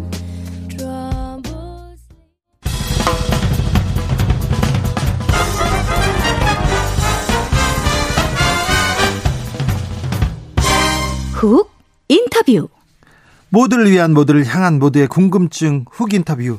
안타깝게도 한국형 발사체 누리호 2차 발사가 한 번 더 연기됐습니다. 아, 그동안 많은 분들이 고생하고 애쓰셨는데 많이 좀 안타깝고 아쉽습니다. 하지만 끝이 아닙니다. 그리고 힘을 내서 또 한번 다시 쏘아야죠. 끝까지 가야죠. 힘을 내시라고 응원하고 싶습니다. 그렇다면 누리호 다음 발사는 언제쯤 될까요? 좀 물어보겠습니다. 문인상 한국항공우주연구원 박사님 어서 오십시오. 네, 안녕하십니까? 네. 네. 고생 많으셨습니다. 아유, 제가 저보다는 현장에서 일하시는 분이 더 고생이죠. 네. 누리호 작년 10월에 1차 발사 안타깝게 실패했습니다. 뭐 실패라고 할 수도 없죠. 그 뭐 위대한 진전의 한 과정이니까요. 그런데 이번에 발사하지 못했습니다. 어떤 이유 때문이었는지요? 음, 제가 알기로는 이제 그 발사가 준비가 다 거의 다 끝나가지고요. 네. 네 그, 그, 발사체를 발사대에다 세우고 네. 최종 조립 과정, 최종 점검 과정에서 점검 과정 중에 하나가 이제 산화제 탱크가 탱크에 산화제가 얼마나 차 있는지 네. 그 신호를 보내는 센서라는 게 있는데요. 그 센서의 신호가 지금 미덥지 않다. 라는 결론을 내린 것 같아요. 네. 이제 왜 그러냐면은 이제 보통 우리가 어떤 이제 정밀 기가가 센싱을 해서 신호를 보내게 되면은 네. 아무래도 화이트 노이즈라는 게 있어가지고 이게 모든 신호가 평 플랫하게 나오지 않고 약간 이제 지글지글하게 나오잖아요. 근데 그 신호가 아주 깨끗하게 나왔다 그러더라고요. 네. 그래서 이거는 너무 깨끗한 거 아니냐. 그래서 이 여기 나오는 신호가 맞느냐. 라는 의무심, 의구심이 들어가지고 네. 그걸 지금 점검하고 있는다고 지금 시간이 걸리는 것 같습니다. 알겠습니다. 아무튼 플랫 지글지글 아 어려워요. 저는 잘 몰라요. 저 저는 중학교 2학년 수준이라고 생각하시고 사실은 그보다도 더 낮을 수 있습니다. 그러니까 좀 천천히 얘기 설명해 주십시오. 그러면요. 네. 아 이 그 아무튼 저 신호가 평평했다. 이거 좀 바로 잡고 어 언제쯤 다시 쏠까 같습니까? 어, 이제 그거는 정말 아무도 모르는 건데. 그렇습니까? 예, 그 원래 그 계획은 내일까지가 계획이었, 발사 캠페인 계획이었고요. 예. 그 다음에 그 예비일로 잡아놓은 게 23일까지라 그래요. 네. 그래서 그 전에 그 완전히 준비가 끝마치면은 쏠 수가 있을 것 같기는 한데 네. 지금 점검 중, 이기 때문에 네. 누가 네. 뭐라고 단정하기는 지금 어려운 상황이라고 생각됩니다. 박사님은 나로 저 저에 이어서 누리호 1차 발사에서도 참 참여하셨습니다. 연구에. 네. 그런데요. 지난번 1차 발사의 실패 원인은 뭡니까? 2차 발사 때는 이거 보완 다 됐습니까? 아, 1차 발사 때 정말 아쉬운데 네. 그게 이제 그때 제가 이 자리에 있었는데 네. 저는 성공하는 줄 알았어요. 예. 그걸 마치 그 우리가 뭐 수영 선수의 비교를 비교를 하면은 네. 그 수영 선수가 수영을 열심히 해가지고 네. 마지막에 벽을 탁 짚으면 수영이 끝나잖아요. 네. 그런데 막 수영 선수가 수영, 수영 잘했어요. 예, 잘해가지고 폼도 좋고 좋았어요. 딱 짚으려고 그러는데 갑자기 팔에 쥐가 나버린. 그랬어요? 그 정도의 아쉬움이었어요. 아, 그 조금이 부족했네요. 예, 예. 뭐가 부족했던 건가요? 그러니까 뭐 그 이제 제일 마지막 상단에. 예. 그 이제 산화제를 우리가 이제 압을 높여가지고 네. 엔진으로 보내주는데 네. 그 가압 장치에 이상이 생겼다가 네. 라는 결론이 났었습니다. 이번에는 근데 아무튼 완벽하게 보완했습니까? 예, 그거 다그 보완을 해가지고 네. 다시 이제 조립을 마쳤습니다. 그럼 박사님 생각대로라면 자 예정대로 발사했다면 이번에는 성공 확률이 높습니까? 아마 굉장히 높았을 거라고 생각을 합니다. 어느 정도 보십니까? 뭐 수치적으로 정확하게 말씀을 못 드리겠습니다만 최소한 한 8, 90%는 되지 않을까. 아, 진짜요? 예, 예. 오, 그래요? 예. 알겠습니다. 이말 하면은 네. 그 담당하시는 분들은 굉장히 저보고 뭐라고 그럴지는 모르겠지만은 네. 그 열심히 하신 거 옆에서 보고 있으면은 아마 네. 그 정도 될 거라고 저는 그렇습니다. 생각을 합니다. 누리호는 우리 기술력으로 100% 만든 이런 발사체입니까? 이제 그것도 이제 관점에 따라 차이가 있는데 네. 지금이 글로벌 시대잖아요. 예? 그래가지고 뭐 볼트 하나 가지고 다 우리 거다라는 말은 못해요. 아니 그럼 뭐, 예. 굳이 그, 그것까지 그렇죠. 다 만들 필요 없죠. 그런데 저희가 다 설계하고 네. 시스템 통합하고 운영하고 네. 매니징 해가지고 만들었기 때문에 저희 발사체다. 외국의 네. 기술이 없이 자립적으로 만들었다라고 할 수 있을 것 같습니다. 독자 개발 이건 어떤 의미를 가집니까? 어 적어도 외국에서 기술료를 지불하지 않거나 라이센스를 지불하지 않고 아니면은 외국 기술 도입을 하지 않고 우리 국내에 있는 사람들만으로 네. 설계해서 제작해서 완성했다고 보시 그렇게 판정하시면 될 것 같습니다. 얼마나 걸렸어요 이후에 독자 개발에는? 어 그게 이제 액체로켓이 처음 시작은 우리 그 KSR 3부터 시작이었기 때문에 그때부터 시작이라면은 한 20년이 넘게 걸린 20년 거고. 동안 넘게 여기까지 왔습니까? 예. 우리 우주 연구도 여기까지 왔다고 보면 됩니까? 예, 그렇습니다. 다음 주에 장마가 시작된다는데 예. 장마하고도 이게 비하고 또 영향을 또 받을까요? 예, 받습니다. 장마가 있, 으면 아무래도 작업자들이 일하기가 힘들고요. 예. 그다음에 또 하나 이제 장마가 오면은 뭐 비만 이렇게 살살 되는 건 아니잖아요. 네. 청둥 번개 동반하고 이렇기 바람도 때문에 예, 바람도 세게 불 수 있고 그런 건 전부 다 발사체를 발사하는데 악영향을 주기 때문에 아마 장마가 오, 와버리면은 네. 장마가 끝난 다음에 발사를 캠페인이 진행되지 않을까 이렇게 생각을 아, 합니다. 네. 조금 이렇게 미뤄질 가능성도 있네요. 예, 그렇습니다. 네. 어, 4592님께서 날라가다가 잘못되는 것보다 다행입니다. 잘 보완해서 성공하길 기원합니다. 그럼요. 그럼요. 예. 7925님 천천히 돌아가도 돼요. 완벽하게 검, 점검하고 방사, 음. 발사 성공했으면 좋겠어요. 그럼요. 그럼요. 지금껏 음. 20몇 년 동안 고생하셨는데 천천히 마지막에 이제 결실을 볼 때니까 천천히 가셔도 됩니다. 근데요. 네. 북한은 예. 우주 발사체를 쏘았어요. 그리고 ICBM도 막 펑펑 쏘아대고 있는데 예. 북한의 기술력은 어느 정도입니까? 그러니까 우리가 봐온 그대로죠. 북한은 지금 ICBM도 쏠 수 있는 능력이 있는 거고 네. 위성도 꽤 큰 위성은 아니지만은 그래도 궤도에 진입시킬 수 있는 기술이 있는 거고 그러니까 예. 북한도 발사체 기술과 그 ICBM 그러니까 그 ICBM까지는 못 가도 MR 그 중거리 탄도 미사일 정도까지는 충분히 가능하지 않나 이렇게 보시면 될 것 같습니다. 우리보다 좀 앞서 있습니까? 아 그게 이제 말하기가 되게 어려운 부분인데 그러니까 기술을 이렇게 조각조각 분리해서 보면은 네. 분명 우리가 앞서 있어요. 우리 기술은 우리가 좋죠. 예, 훨씬 앞서 있는데. 그런데 우리가 미사일이나 예. 미사일이 또 묶여 있었잖아요. 예, 한미 예, 뭐또 예. 뭐 예. 방위 뭐 조약 그런 것도 있었고요. 그렇습니다. 그런데 예. 그래서 미사일을 한 번에 만들어서 쏘는 능력은 그, 그 시스템 통합 능력은 북한이 좀 앞서 있다라고 볼 수밖에 없는 게 지금 걔들은 쌌고 네. 우리는 지금 시작 거의 마무리 단계에 있고 네. 요 차이라고 생각하시면 될 것 같아요. 기술은 우리가 있으니 뭐또 예, 예. 우리가 금방 따라 잡을 수 있겠죠. 예, 비근한 예로 자동차 예를 들어보면은 네. 북한은 몇 세대 이전에 소나타를 만들어서 타고 다니고 있고 예. 우리는 최신 소나타를 막 만들어서 네. 이제 막 런칭하기 직전이고 뭐 이 정도까지 생각하시면 될 것 같아요. 알겠습니다. 기술은 더 있으니까 금방 예, 예. 따라잡을 수 있으리라는 생각이 듭니다. 근데요. 왜 우주 개발에 이런 예. 박대한 예산을 쓰냐 이런 분들도 있어요. 예. 지금 뭐 민생이 어려운데 살기도 어려운데 왜 여기다 지금 이 발사체를 위해서 뭐 많은 돈이 투자됐다 이런 얘기도 하는데 왜 이렇게 우주 개발에 돈을 써야 되냐 이런 자, 분들이 그러면 이제 우주 개발과 이제 경제성과 이런 질문이신 것 같은데 네. 생각보다 우리는 우주에 가까이 있어요. 예. 예를 들어서 우리가 지금 자동차를 우리가 운전하면서 내비게이션 없는 차 없잖아요. 이, 이, 없죠, 없죠. 거의, 거의 없죠. 네. 그 내비게이션이 다 우주에서 인공위성에서 관측을 해가지고 나오는 그 데이터를 가지고 돌아가는 거고요. 예. 그다음에 우리가 해외에서 뭐 TV를 볼 때도 뭐 요즘에 이제 광통신으로 볼 수도 있지만은 그 인공위성, 인공위성 통신 많이 사용을 하죠. 네. 그런 거라든가 아니면 해양 관측, 아니면 기상 관측. 우리가 매일 일기예보 보면서 위성 사진 보잖아요. 네. 위성 사진 본다든가. 그 다음에 우리 농업 을 수학을 해가지고 수학이 얼마나 있는가, 산불이라든가, 그 지구 재난 같은 거. 우리가 우주가 굉장히 멀다고 생각을 하지만 사실 우리는 우주는 우리 바로 곁에 있어요. 아, 그럼, 그러면 우주, 예. 우주 개발의 혜택을 지금 보고 있네요. 네, 굉장히 많이 보고 있는 겁니다, 지금. 그렇습니까? 예. 아, 그러면 빨리 그러면 그 이, 여기로 뛰어들어야 되는데 우리의 수준은 어떻습니까? 외국 선진국들은 지금 공, 뭐 우주 개발한다, 여행한다 막 하는데 우리는 지금 우주 개발의 수준이 어느 정도 와 있어요? 그 안타깝게도 우주 개발 관련돼 가지고는 우리가 아직 추적 기술이고요. 예. 그렇게 분류를 하고 있고 선도 기술까지는 아직 가지 못했습니다.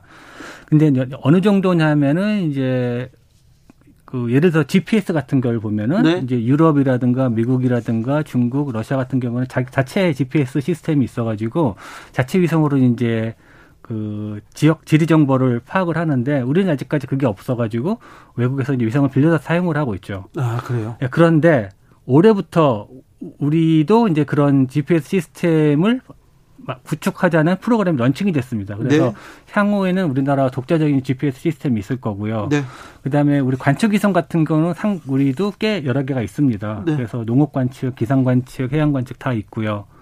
그다음에 우리나라가 또 IT 강국이잖아요. 네. 그래서 은근히 잘 만들어요 그런 네. 거를. 그래서 꽤 좋은 위성이 있기 때문에 어 굉장히 그 한 몇 수십 년 전에 비하면 굉장히 많이 추적을 해가지고 거의 한 뭐 어깨 정도까지는 따라가지 않았나 네. 생각을 합니다. 우리가 또또 금방 따라가죠. 맘만 네. 먹으면. 네. 네. 우리 민간 기업 300여 업체가 누리호 개발을 과정에 참여했다고 하는데 네.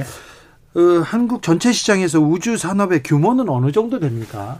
그러니까 우주 산업의 규모도 이제 크게 보는 규모가 있고 작게 보는 규모가 있는데 아주 작게 보면은 그 우주와 직접 관련된 거 위성을 제작한다거나 발사체를 제작한다거나 이런 게 직접 관련된 부서만 하면은 큰 비중을 차지하지는 않아요. 네. 왜냐하면 거의, 거의 대부분 다 정부 예산으로 진행, 진행되기 때문에. 네. 하지만 아까 말씀드린 대로 그런 그 어떤 뭐랄까 위성이라든가 발사체를 통해서 파급되는 2차 산업까지 생산을 한다면은 네. 아마 굉장히 큰 포션을 차지하고 있지 않을까 생각을 합니다. 네.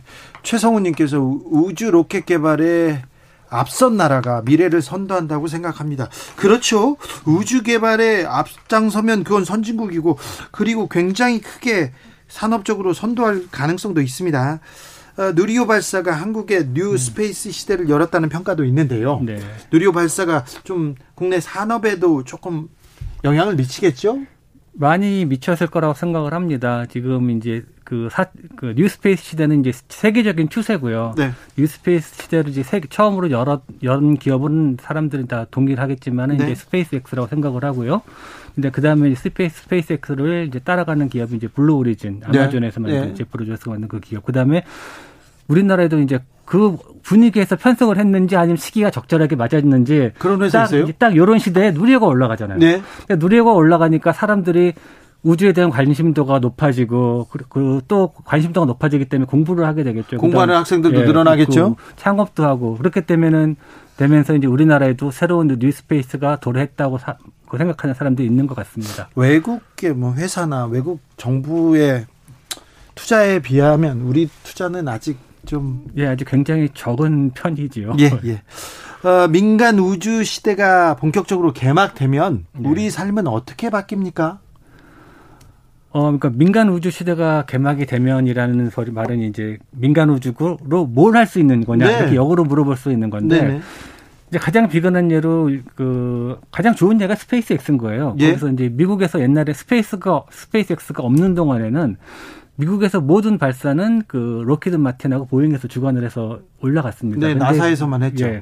근데 이제 그런데 스페이스X가 그걸 발사체 시장에 진입을 하면서 발사체 그 launching하는 가격이 뚝 떨어졌어요. 예. 다시 말하면은 우리나라도 만약에 어, 민간 산업이 이런 우주 시장 쪽에 접근을 하게 되면은 아마 발사 코스트도 무조건 낮아져야지 가능할 것이고 그에 따라서 우주에 우리가 접근할 수 있는 수단과 비용이 좀 더 용이하게 되지 않을까 이런 네. 생각을 합니다. 그렇게 되면은 어, 꼭 커다란 국가 프로젝트가 아니더라도 네. 어떤 그 좀 지자체라든가 아니면 학교라든가 이런 데서 우주 조금만한 그 프로젝트를 만들어서 실어서 위성을 만들 수도 있는 거고요. 네.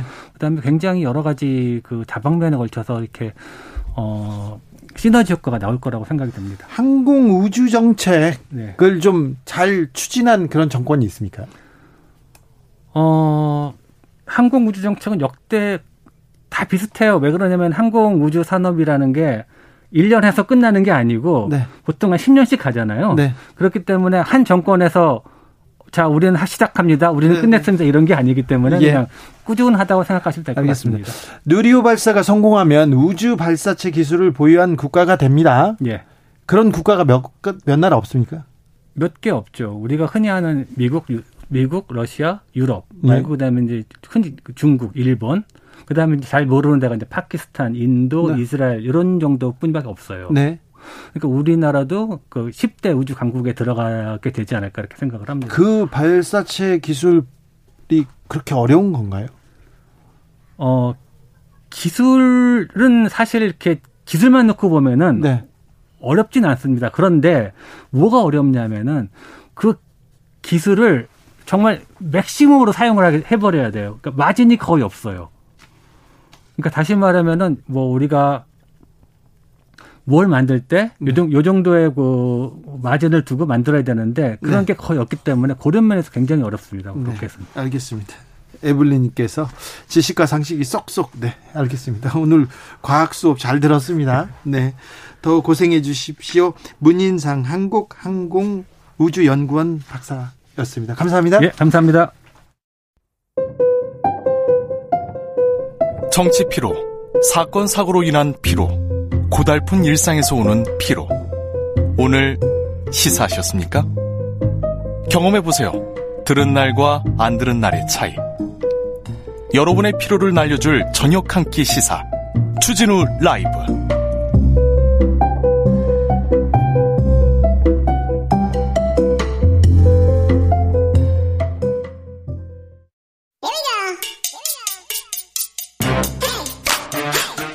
뉴스를 향한 진지한 고민 기자들의 수다.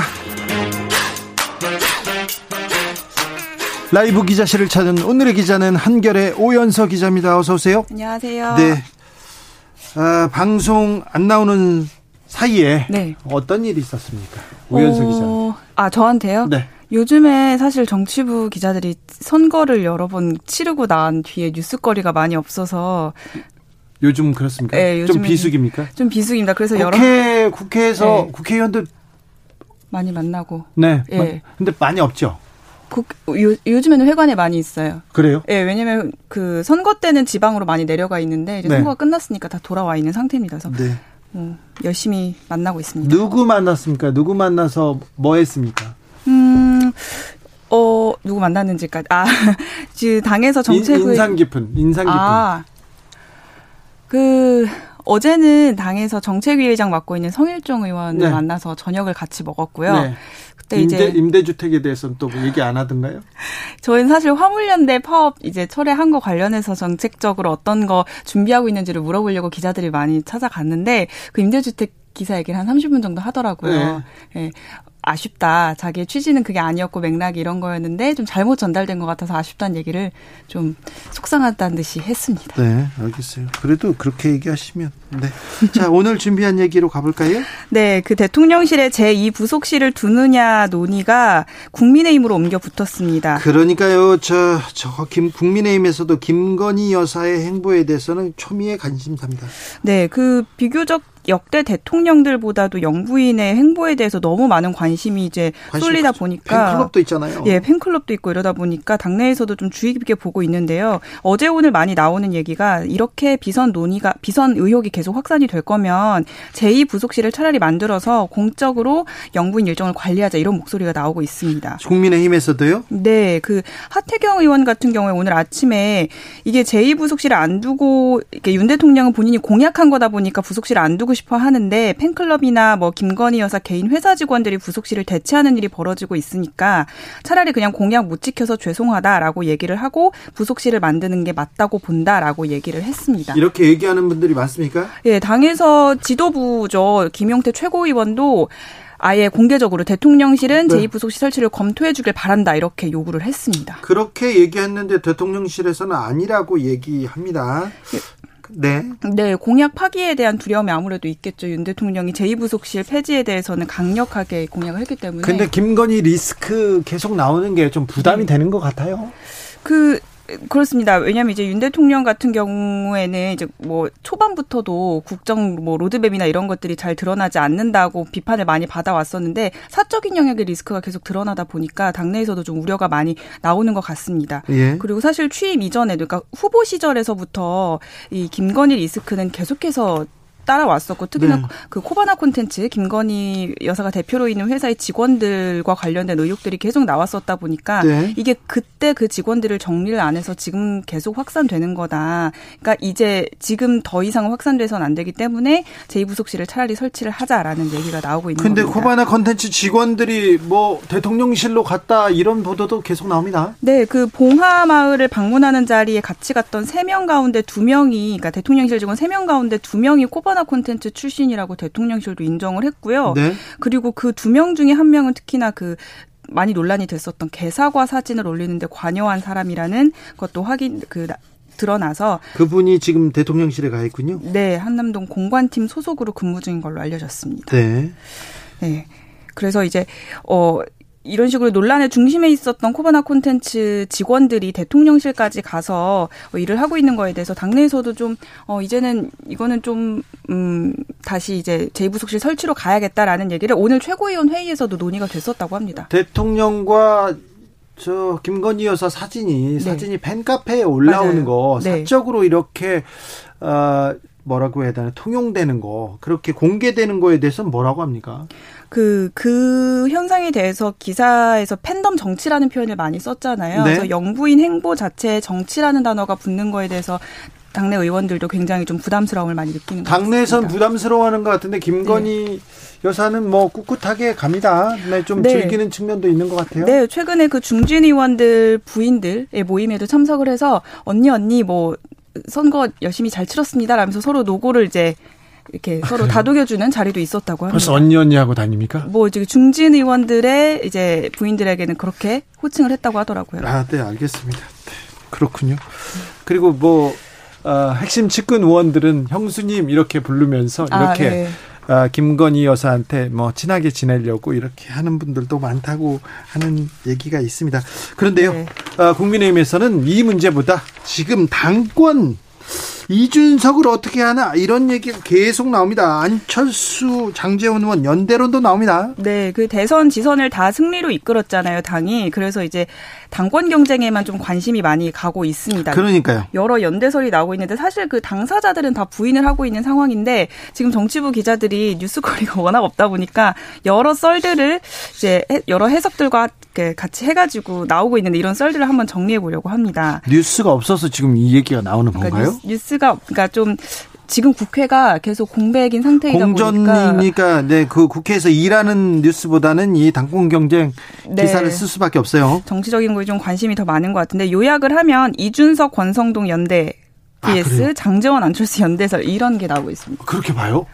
어, 지금 이제 여러 가지 상황들을 보면서 해석이 나오고 있는 건데요. 지금 권성동과 장재원은 윤핵관인데 여기에서 분열됐다고요? 그렇죠. 분열론까지 같이 나오고 있는 상황입니다. 먼저 이준석 권성동 연대설은 최근에 그 국민의당 몫의 최고위원을 추천하는 과정에서 안철수 의원이 친윤계 중진인 그 어, 정점식 아, 정점식 의원과 그리고 김윤 그 국민의당 최고위원을 추천을 했었는데요. 네. 사실 정점식 의원은 고발 사주 의혹 관련자로도 지목이 됐었고 윤핵관 이미지가 강한 탓에 이준석 대표가 강하게 반대를 했었는데 여기에 권성동 대표도 동조를 하면서 같은 행보를 보이고 있는 것 아니냐라는 얘기가 나오고 있습니다. 네. 그리고 사실 말씀하셨다시피 권성동 대표와 장재원 의원은 대표적인 윤핵관으로 꼽히는데 어 권성동 의원이 친윤계 의원을 최고위원으로 이제 임명하는데 반대 의견을 표시하면서 어 그럼 윤핵관도 분열이 되고 있는 거 아니냐라는 해석도 같이 나오고 있습니다. 아유, 권력 앞에 또 친구도 없네요. 조기 전당대 한다 이런 얘기도 있는데 이게 이론적으로 가능합니까? 그 사실 뭐 가능은 한 건데 사실 처음에 나왔던 거는 이준석 대표 그 윤리위에서 징계가 나오면 조기 전당대회도 나올 그 치러질 수 있다라는 것 때문에 얘기가 나오다가 그렇죠. 예? 최근에는 이 당권 경쟁이 격화되면서 아, 이준석 대표가 임기를 다 채우지 않을 수도 있다는 얘기가 여의도에서 많이 나오고 있습니다. 일단 6월까지가 이준석 대표 임기거든요. 내년 6월까지가. 이걸 다 채우게 되면 음, 권성동 의원뿐만이 아니라 지금 내각에 들어가 있는 분들도 있죠. 원희룡 장관이라든지 권영세 장관 또 당밖에 나경원 전 대표를 포함해서 사실상 당권 주자로 좀 거론되고 있는 사람들이 전당대회를 준비할 시간이 길어지기 때문에 어, 이 사람들까지 다 등판을 하고 나면 전당대회 판이 커지게 되잖아요. 그래서 이준석 대표 입장에서 입장에서는 어, 이 사람들까지 다 나오면 본인이 원하는 개혁 성향의 대표가 나오는 게 어려워지기 때문에 어, 이런 계산을 해서 그러면 좀 빨리 저기 전당대회를 치르자. 이런 계산을 하고 있다는 예, 금리가 오르고 물가가 오르고 뭐 자이언트 스텝 이렇게 얘기하는데 당 내에서는 다 이것만 따지고 있습니다. 당 대표 임기가 1년 남았는데 좀 당겨서 누가 되면 내가 유리할까 공천권을 누가 갖는 것이 나한테 지금 편리할까 그런 얘기만 하는 것 같습니다. 국회 공백 길어집니다. 걱정이에요. 여도 야도 일을 해야 되는데 인사청문회도 안 하게 안 하는 거 아니냐 걱정하고 있습니다. 네, 맞습니다. 지금 국회 공백인 상태가 오늘로 18일째인데요. 말씀하셨다시피 국회의장단 상임위원회 이런 게 구성이 안 되면서 국회가 지금 아무 일도 하고 있지 않은 상황입니다. 네, 의원들 네, 자리에 없어요. 네, 그 저희가 그 국회 사무처 국제과에 한번 문의를 해보니까요. 다음 달 중순까지 한 50명에 가까운 의원들이 뭐 의원 외교 등을 이유로 국외 출장에 나간다고 합니다. 지금 그러고 있습니다. 지금 안 보인다 하지 않습니까? 외국 가 있어요. 외국 나갑니다. 네. 그리고는 이때는 여도 야도 참 잘 짜요. 왜 그러냐면은 여당 야당 당에서 한 명씩 그리고 뭐 아. 보좌진 이렇게 꾸려서 가야 되지 않습니까? 네, 왜냐면 상임위 활동을 또 같이 해야 되니까. 목적으로 하니까. 예. 그러니까 또 여기선 잘 짜가지고 다 이렇게 외유 다닙니다. 가면서 아이고 비행기 타고요. 거기서 또 대접 받고요. 대사관의 가장 큰 일이 뭔지 아십니까? 국회의원들이 오지 않습니까? 네. 그러면 그 의전. 의전. 네. 음. 일을 못해도 일을 못해도 살아남는데 네. 의전 못하면 살아남을 아. 수 없다. 그게 또 그그 그 동네에 또 있어요. 이러고 있어요. 그렇게 네. 많이 나갑니까? 그 의원 외교가 이유면은 사실 좀 이렇게 납득이 갈 수도 있는데 상임위 활동이나 이런 게 아니라 의원 친선 차원의 일정도 많이 있었거든요. 이 네. 50명 가운데는. 그래서 여야 원내 지도부가 극적으로 이 국회의장단 선출도 하고 상임위원회 배분을 하더라도 본회의 일정 정해도 지금 출장 나가 있는 의원들 때문에 공석 많을 거다라는 얘기도 나오고 있습니다. 음. 이 부분 좀 따져주세요. 네. 자, 뭐 외국 가가지고 일해야죠. 네. 의원 외교 해야 되는데 그렇습니다. 그거 말고 좀 외유성이다 이런 얘기 있으면 네. 따끔하게 얘기해 주십시오. 네, 취재해 보도록 하겠습니다. 아무튼 근데 여도 야도 정치력을 보여주지 못해서 지금 국회가 공전 상황이에요. 네. 근데 월급은 따박따박 세비 따박따박 납니다. 이럴 때 국민의힘이든 민주당이든 내가 특권을 내려놓겠다. 이거 세비도 반납하고 이거 잘못하고 있다. 이런 반성론, 자성론 내야 되는데 그런 얘기도 안 나옵니다. 그냥 뭐 어쨌든 오늘 약간 선언 같은 게 나오긴 했습니다. 이원욱 민주당 의원이 무노동 무임금 선언을 하자. 그러니까 지금 국회가 일을 안 하고 있으니까 세비 반납하자라는 얘기도 나왔는데요. 그래서 국회의원한테 그 가는 세비가 얼마나 되는지 저희가 계산을 해보니까 하루에 1인당 한 42만 원 꼴이더라고요. 그럼 이게 300여 명 국회의원 기준으로 계산을 하면 보면 하루에 1억 2천만 원씩 일을 안 하는 국회의원들한테 가고 있는 거거든요. 아니 이거는 국회의원한테 가는 월급 있지 않습니까? 보좌관 있죠, 비서관도 그렇죠. 있죠, 여러 명 있죠, 사무실도 주지요, 차도 주지요, 얼마나 많은 세금이 들어가는데요. 네, 이게 지금 허공에 사라지고 있는 셈이 돼서 음, 국회의원들도 좀 부끄러움을 좀 느껴야 될 어, 상황인 건데 그래서 오늘 여야가 민생 문제 해결하다는 비판이 민생 문제 해결에 소홀하다는 비판이 나오니까 각각 민생 특위를 꾸리긴 했지만 이것도 면피 아니냐라는 비판이 나오고 있습니다. 네. 국민을 위해서 조금 더 경쟁해 주셨으면 하는데 네. 당권을 위해서만 달려가고 있습니다. 남하은님께서 국민들이 뽑았는데 잘 좀 하세요, 잘 좀 하세요. 그러니까 중요합니다. 네. 잘할 사람을 뽑아야 됩니다. 조혜숙님께서 저희 아이한테 친구들이랑 경쟁하지 말고 싸우지 말고 친하게 지내라고 했는데 정치 뉴스 들으면 할 말이 없고 어른인 게 부끄럽습니다. 그러네요. 이렇게 얘기하는데 그러니까요 좀 잘해줬으면 좋겠습니다. 국회의원은 국민의 대표잖아요. 그렇습니다. 그런데 부끄러운 분들 너무 많아요. 네. 고생하셨습니다. 발로 뛰는 기자 한결의 오연서 기자였습니다. 네, 감사합니다. 교통정보센터 다녀올게요. 유하영 씨.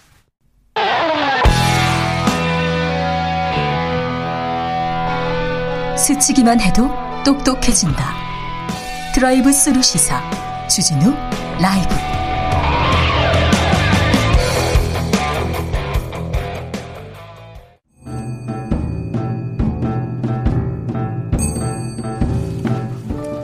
태초에 철학이 있었다. 하늘과 땅 사이 세상의 모든 질문 이제 철학으로 풀어보겠습니다. 철학 어렵다고요?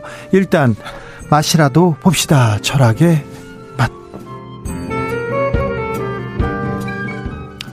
정치 철학자 김만건 박사 어서 오세요. 예, 안녕하십니까? 조영근 소셜랩 접경지대 소장 어서 오세요. 예, 안녕하십니까?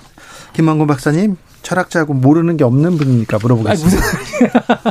BTS의 활동 중단에 대해서 어떤 철학적으로 어떻게 보시고 계십니까? 아니 뭐 이렇게 너무 계속 달려왔으니까요. 제가 이걸 평가하는 거는 잘 뭐 못하겠지만 뭐 저도 기사를 보니까 거의 9년 이상 달렸고 뭐 쉼이 없이 계속 달리면서 오히려 뭔가 창조적인 에너지가 사라졌다라고 이야기를 하고 있으니까 충전할 시간은 늘 필요한 것 같습니다. 네. 우리가 이게 그 전통적으로 유명한 CEO들 보면 중간 중간에 한 번씩 쉬러 가지 않습니까? 아. 그리고 새로운 아이디어를 만들어서 돌아오죠. 스티브 잡스가 제일 잘했던 건데요. 그렇게 돌아오길 바랍니다. 네.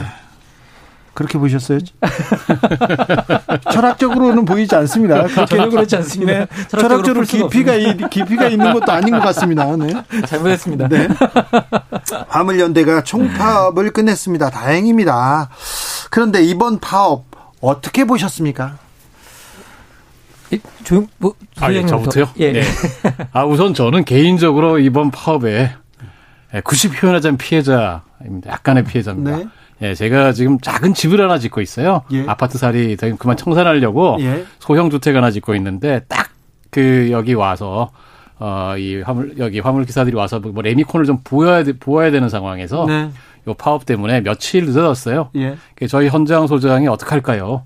걱정이 돼가지고 저한테 말을 하길래 이건 천재지변 같은 거니까 네. 우리 그냥 기다립시다. 이참에 네. 좀 쉽시다. 네. 예, 그래서 며칠 쉬고 다행히 또 이제 빨리 풀려서 예, 이제 뭐 다행스럽게 생각을 하고 있는데 에, 이게 아시다시피 한마디로 말하면 일종의 최저임금제 같은 거잖아요. 네. 제가 어제도 기름값 넣었는데 사상 처음으로 10만 원을 넘겨봤습니다. 네. 너무 올랐어요. 예. 네. 그걸 다 이분들이 지금 자기들이 감당하고 있지 않습니까? 네. 어, 이거는 같이 감당해야죠. 네. 네. 저는 그렇게 생각합니다. 네. 뭐, 저도 마찬가지로 생각이 드는데요. 특히 저희들이 코로나 시대 때 사실 필수 노동자라는 개념이 생겼지 않습니까? 예. 이제 그 필수 노동자들 중에 우리 저희들이 뭐 어, 의료, 돌봄, 그 다음에 물류, 교통, 뭐 배달, 청소하시는 분들인데, 뭐 당연히 여기 화물연대에 계시는 분들도 다 이제 들어가시는 이제 그 필수 노동력이죠. 근데 그 필수 노동력이 위드 코로나 시대에 들어갔고, 이 시대에 유가가 오르고 인플레이션을 겪고 있는데, 자기들의 최저의 임금, 그러니까 최저임금이죠, 사실상에. 예, 사실상에 최저임금이나 다름없는 이 안전운임제가 뭐 폐지된다고 했으니까, 여기에 대해서 반응할 수밖에 없는 상황이라는 생각이 들고요. 그런데 이런 상황에 상황에서 국가가 우리는 모르겠다, 니네들이 알아서 해결하라고 하는 그런 태도를 처음에 취한 거는 정말 이해할 수 없는 어, 네. 태도였다는 생각이 듭니다. 네. 아, 노동자는 정말 마지막에 가서 파업을 합니다. 그렇죠. 네. 예. 노동자들한테 파업은 어떤 의미일까요? 뭐 저 개인적으로는 이게 그 노동자들에게 자신의 의사를 관철하기 위해 할 수 있는 최후의 수단이죠. 네. 뭐주 네. 기자님께서 네. 말씀해 주셨듯이 그런데 저는 이게 좀 이, 이것도 아쉬운 게 뭐냐면요. 이런 파업도 무슨 노동조합이나 이런 게 있어서 가능한데 우리나라 같은 경우에는 네. 노동조합 조, 조직률 자체가 너무 낮기 때문에 사실 이렇게 파업을 하는 것 자체가 특권이 되어버린 네. 그런 상황입니다. 그렇기도 합니다. 네. 근데 파업이 굉장히 고통스럽습니다. 제가 파업을 네. 겪어봤는데요. 네, 겪어봤는데 너무 고통스러워요. 네. 네. 그렇죠. 네. 음, 경제적인 뭐 고통도 그렇겠지만 그 또 일을 하다가 이렇게 손을 놓고 음. 그리고 다른 걸 위해서 또 이렇게 음. 싸워야 되는 데 이게 음. 마지막 생존권이거든요. 음. 그렇죠. 네. 그 저기 우리 기업가 분들이나 네. 파업 싫어하시는 분들이 아담 스미스 선생님 굉장히 존경하잖아요. 네. 다 시장에 맡겨라. 네, 아담 스미스 선생님께서 국부론에서 이런 말씀하십니다. 노동자들이 왜 극렬 투쟁하는지 아느냐?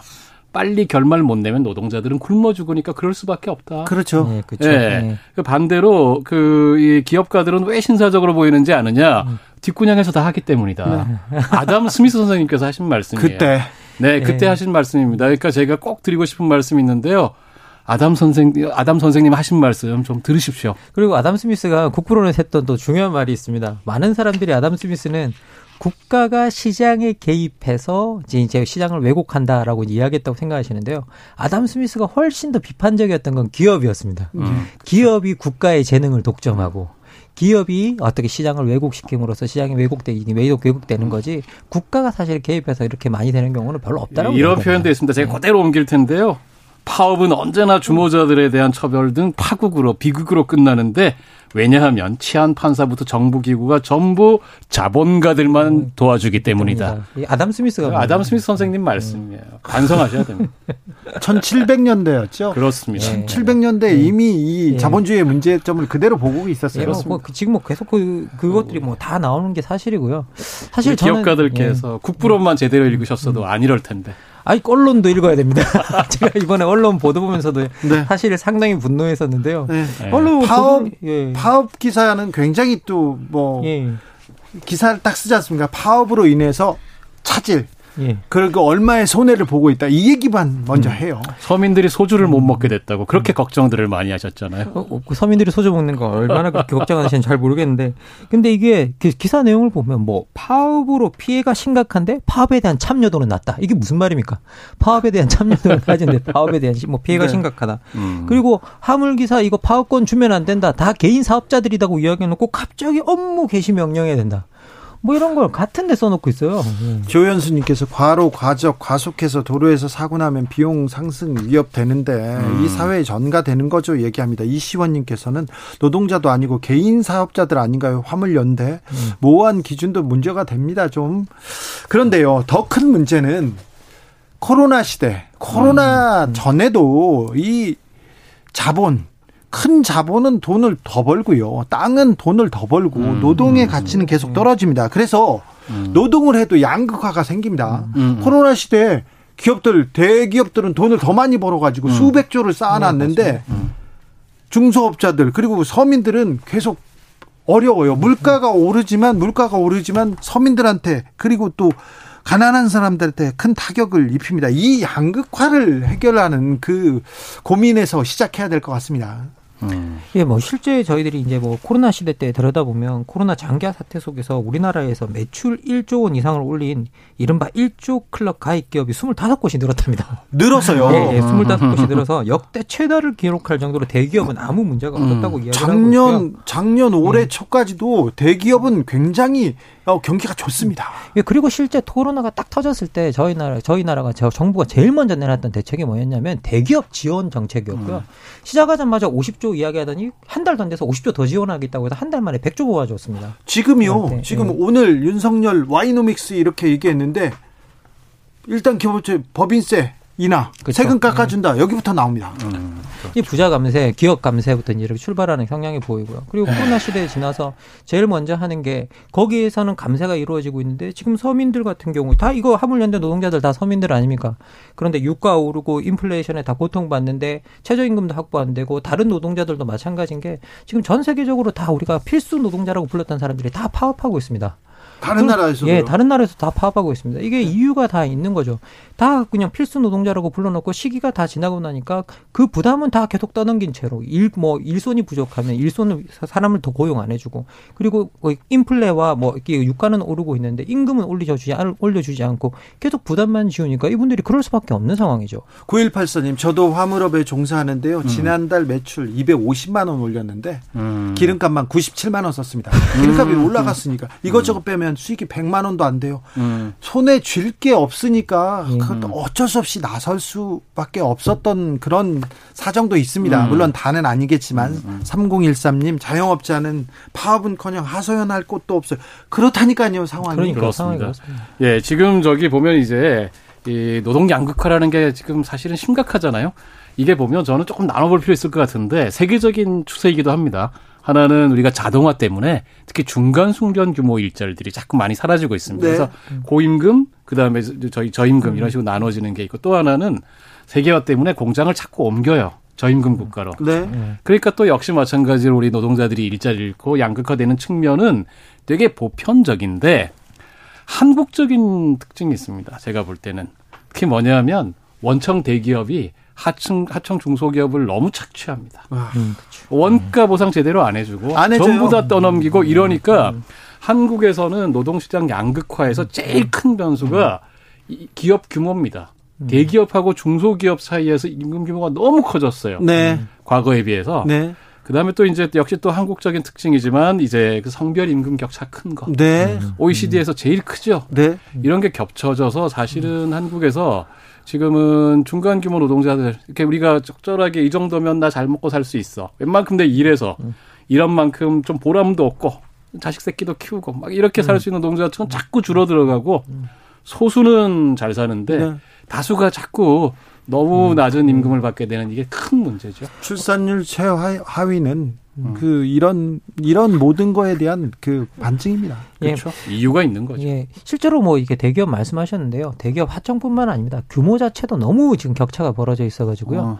우리나라 지금 이제 64개 2020년 기준으로 64개 기업이 전체 GDP의 84%를 만든다고 합니다. 아이고.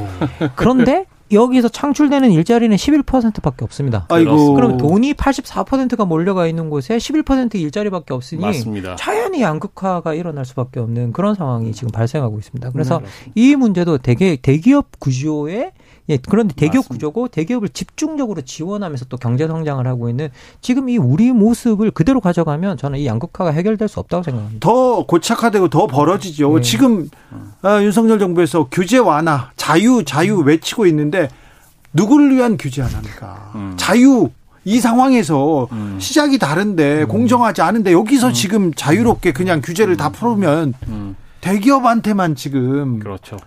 모든 이 혜택을 몰아주는 거 아닙니까? 그렇죠. 아니 뭐 이게 그 이번에 이게 철학의 맛이니까 제가 뭐 그냥 관련된 이야기를 좀 한다면 이 윤 대통령의 인생책이 밀턴 프리드만의 선택할 자유입니다. 아. 근데 이뭐 밀턴 프리드만 정말 잘 알려져 있는 아주 뭐라고 해야 될까요? 어, 그 어, 경제학자죠. 그런데 음. 사실 이 밀턴 프리드만 같은 경우에는 어느 정도로 시장을 어, 그 원했냐면요. 실제 이 사람은 불법 이민자들도 되게 환영했던 사람입니다. 그 음. 그 이유가 뭐냐면 법적 보호나 아무런 보호 없이 값싼 노동력으로 착취할 수 있기 때문에. 예. 그래서 그것도 그, 또 웰컴했던 사람이고요. 실제 뭐 자동차 같은 경우에도 아주 뭐 불량 자동차 뭐 이런 거 만드는 회사 막지 말아야 된다고 이야기했습니다. 이게 그 값싼 뭐 이렇게 그 또 없는 사람도 자동차 살 수 있어야 되니까 음. 그렇게 할 수 있어야 된다고 이야기하는데 거기에 대면 자동차 안전 뭐 이런 거에서 규제 이런 거 하지 말아야 된다고 이야기를 하거든요. 그러면 실제 목숨을 담보로 시장을 돌리는 거잖아요. 다른 책도 좀 읽으셔야 음. 되는데. 2636님, 서민은 나들이는 커녕 업무 보는데도 기름 때문에 출근이 겁납니다. 음. 3402님, 학원 지입차는요, 월 48만원 하던 경유값이 72만원 드는데 너무 힘듭니다. 음. 지금 서민들 기름값 때문에 너무 힘들어 합니다. 좀 가들 체감하고 있습니다. 네. 뭐 체감하지 않는 사람이 없는 것 같습니다. 네. 그렇죠. 아, 오사공원님, 선진국의 경우 노사결정위원회에서 노동자도 주주로 참여하면서 회의도 같이 하고 회사에 문제가 생기면 노동자들이 스스로 월급을 삭감하기도 합니다. 서로 간의 사정을 잘 아는 거죠. 얘기하는데 아직 우리는 거기까지는 가지 못하고 있는 것 같아요. 인플레이션으로 대기업과 중소기업 간에도 양극화 일어나고 또 정부의 정책은 또 대기업에만 집중되고 있어서 또 중소기업은 소외되고 또 벌어집니다. 아 이게 음 조금 길이 없을까요? 이 조금 지금 이 양극화 사회적 양극화, 그 부의 양극화가 가장 큰 문제인데 이 문제를 풀려는 노력은 부족한 것 같습니다. 음. 실제로 지금 현재 당면한 문제에 대해서 우리가 해답이 있다고 쉽게 이야기하기가 되게 어려운 상황인데요. 예. 이제 가장 큰 문제가 뭐냐면 지금 현재는 노동시장이 계속 양극화되고 있는데 그 노동시장이 양극화를 풀려면 아까도 말씀드렸듯이 우리가 대기업이나 중소기업 간의 격차를 줄인다가 사실은 노동시장이 보상 격차를 줄일 수 있는 방식이죠. 네. 그렇죠. 그런데 여기에 대해서 일단은 동의가 없고 음. 거기에 대해서 또 한편으로 우리가 이런 이야기가 나왔을 때 우리가 다른 정책을 이야기하면 아니야 능력주의가 해결책이야라는 음. 식의 이야기들이 계속 나오고 있고 그러다 보니 기본적으로 사회 전체에 대해서 이 문제에 대응할 때 어느 정도 보상 격차가 문제가 있다라는 건 알고 있지만 또 진심으로 그 문제를 고치려고 들었을 때 그걸 좀 고쳐보자고 이야기하면 그 방안에 대해서는 동의하지 않는 경우가 너무 많기 때문에 지금 현재 여기에 뭐 뾰족한 해결책이 있다라고 말하는 건 좀 거짓말이라는 생각이 좀 듭니다. 지금 고치자 개선하자는 네. 얘기도 안 나와요. 능력, 규제 철폐, 자유 오히려 더 음. 지금 양극화를 부추기는 그런 정책만 나올 뿐입니다. 예, 그 역시 제일 중요한 건 저는 어, 정부가 모든 거 다 할 수는 없지 않습니까? 네. 사실은 당사자가 잘 풀면 제일 좋습니다. 근데 문제는 음. 우리나라는 당사자들이 힘이 너무 불균형합니다. 그렇죠. 불균형이 너무 심하죠. 네, 노동조합 제가 지난번에도 한번 얘기를 했는데 이번에 화물연대 이렇게 파업하는 와중에도 거의 우리나라의 힘센 미디어들은 전부 다 네. 조폭식 파업. 뭐 표현들이 보면 어 막 이런 식들이고 그다음에 노조에 네. 대해서 네. 거의 굉장히 뭐라고 해야 되나요? 적개심을 가지고 있는 언론이 네. 많습니다. 그러니까 모 언론 같은 경우는 모 경제지 같은 제일 유명한 경제 언론 네. 경제지 같은 경우는 어, 화물연대 파업 때문에 얼마나 피해가 많은지 얼마나 이 파업이 나쁜지는 일곱 번 보도하는 동안 왜 파업을 보도하는지는 한 번도 보도 안 했어요. 아예요. 왜 파업하는지는 네. 파업 이유 자체는 아예 보도를 안 해요. 네. 그러니까 이런 식인데 이게 그만큼 우리 한국 사회에서 노동의 힘이 사실은 굉장히 음. 불균형하고 너무 약합니다. 네. 우리 청취자분들께서도 좀 우리가 불편하긴 음. 한데 사실 은 우리가 음. 서민들은 네. 결국은 우리가 그런 약자 입장이잖아요. 그렇죠. 네. 노동의 힘을 키울 수 있는 방법, 네. 노동조합을 존중할 수 있는 방법 네. 이런 걸 찾아내야 됩니다. 주진우 라이브에서는 왜 파업했습니까? 그것부터 물어봤습니다. 아, 네. 짚었습니다. 예. 맞습니다. 아, 제가 이렇게 출장을 가는데 아, 연말이었어요. 크리스마스 시즌이었는데 그 샬드골 파리의 공항에서 파업이 있는 거예요. 갑자기 파업을 해요. 파업을 음. 해가지고 비행기가 다 묶이고 발이 묶였어요. 그래가지고 음. 아니 이게 뭐야? 그 제가 발을 동동 구리고 있는데 옆에 있는 사람이 얘기하더라고요. 지금 파업해야 효과가 있을 거 아니에요. 음. 좋은 때를 가지고 파업했는 자기도 발이 묶여 있으면서도 아. 근데 그거 좀 이해해 주더라고요. 그래서 아 이 사람들은 음, 조금 이 연대가 다르구나 이렇게 생각했어요. 뭐 결국은 그 사람들이 계속 그 어떻게 보면 권리를 찾지 못하는 상황이면 음. 그 권리를 찾지 못하는 상황이 자연스럽게 자기한테 넘어오게 되고 음. 그리고 자기도 그런 것들을 권리를 행사해야 될 때 제약이 되기 때문에 거기에 대해서는 이제 어떻게 보면 서양 세계 서구 사회에서는 어느 정도 합의가 서로 어, 음. 있다라는 생각이 듭니다. 뭐 네. 이왕 철학의 맛이니까 철학하고 아무 상관없지만 네. 그 뉴딜 정책 유명하잖아요. 네네. 네. 미국의 뉴딜이 예, 저기 대공황을 극복하고 미국이라는 사회를 한동안 정말 이 황금기로 이끌었는데 우리가 보통 뉴딜 하면 뭐 댐을 지었다, 도로를 놨다 막 이런 것만 이야기 많이 그렇죠. 하잖아요. 사실은 노동조합의 단결권을 인정하고 노조의 음. 힘에 전폭 힘을 실어준 게 뉴딜 정책의 핵심입니다. 네. 예, 그렇게 함으로써 사람들의 소득을 증가시킨 거죠. 네. 예. 김진희님께서 노동이 노동자가 없었다면 이 나라의 발전도 없습니다. 그럼요. 하루도 존재할 수 없습니다.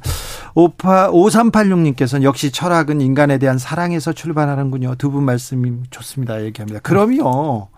그렇죠. 인간이 먼저죠. 사랑이 먼저죠. 아, 하이드님은 2주 동안 철학의 맛만 기다렸다고 했는데 오늘 실망 안 하셨, 안 하셨습니다. 고재성님, 주유불 들어왔는데 기름값 너무 비싸서 2만 원밖에 못 넣었어요. 얘기하는데, 아이고, 이거 어떻게 해야 되죠? 10만 원 넘는. 아, 노동 개혁, 이 그 노동의 양극화, 이 네. 격차를 어떻게 줄여야 될까요? 우리 사회는 어떻게 가야 될까요? 음.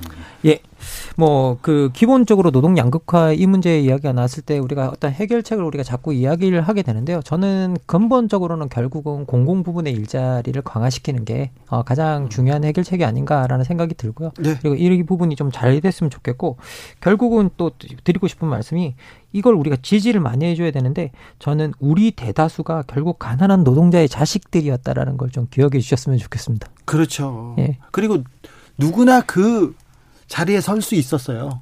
네. 제가 빼나 파업이나 이렇게 집회 시위를 취재하다가 그 자리에 서니까요.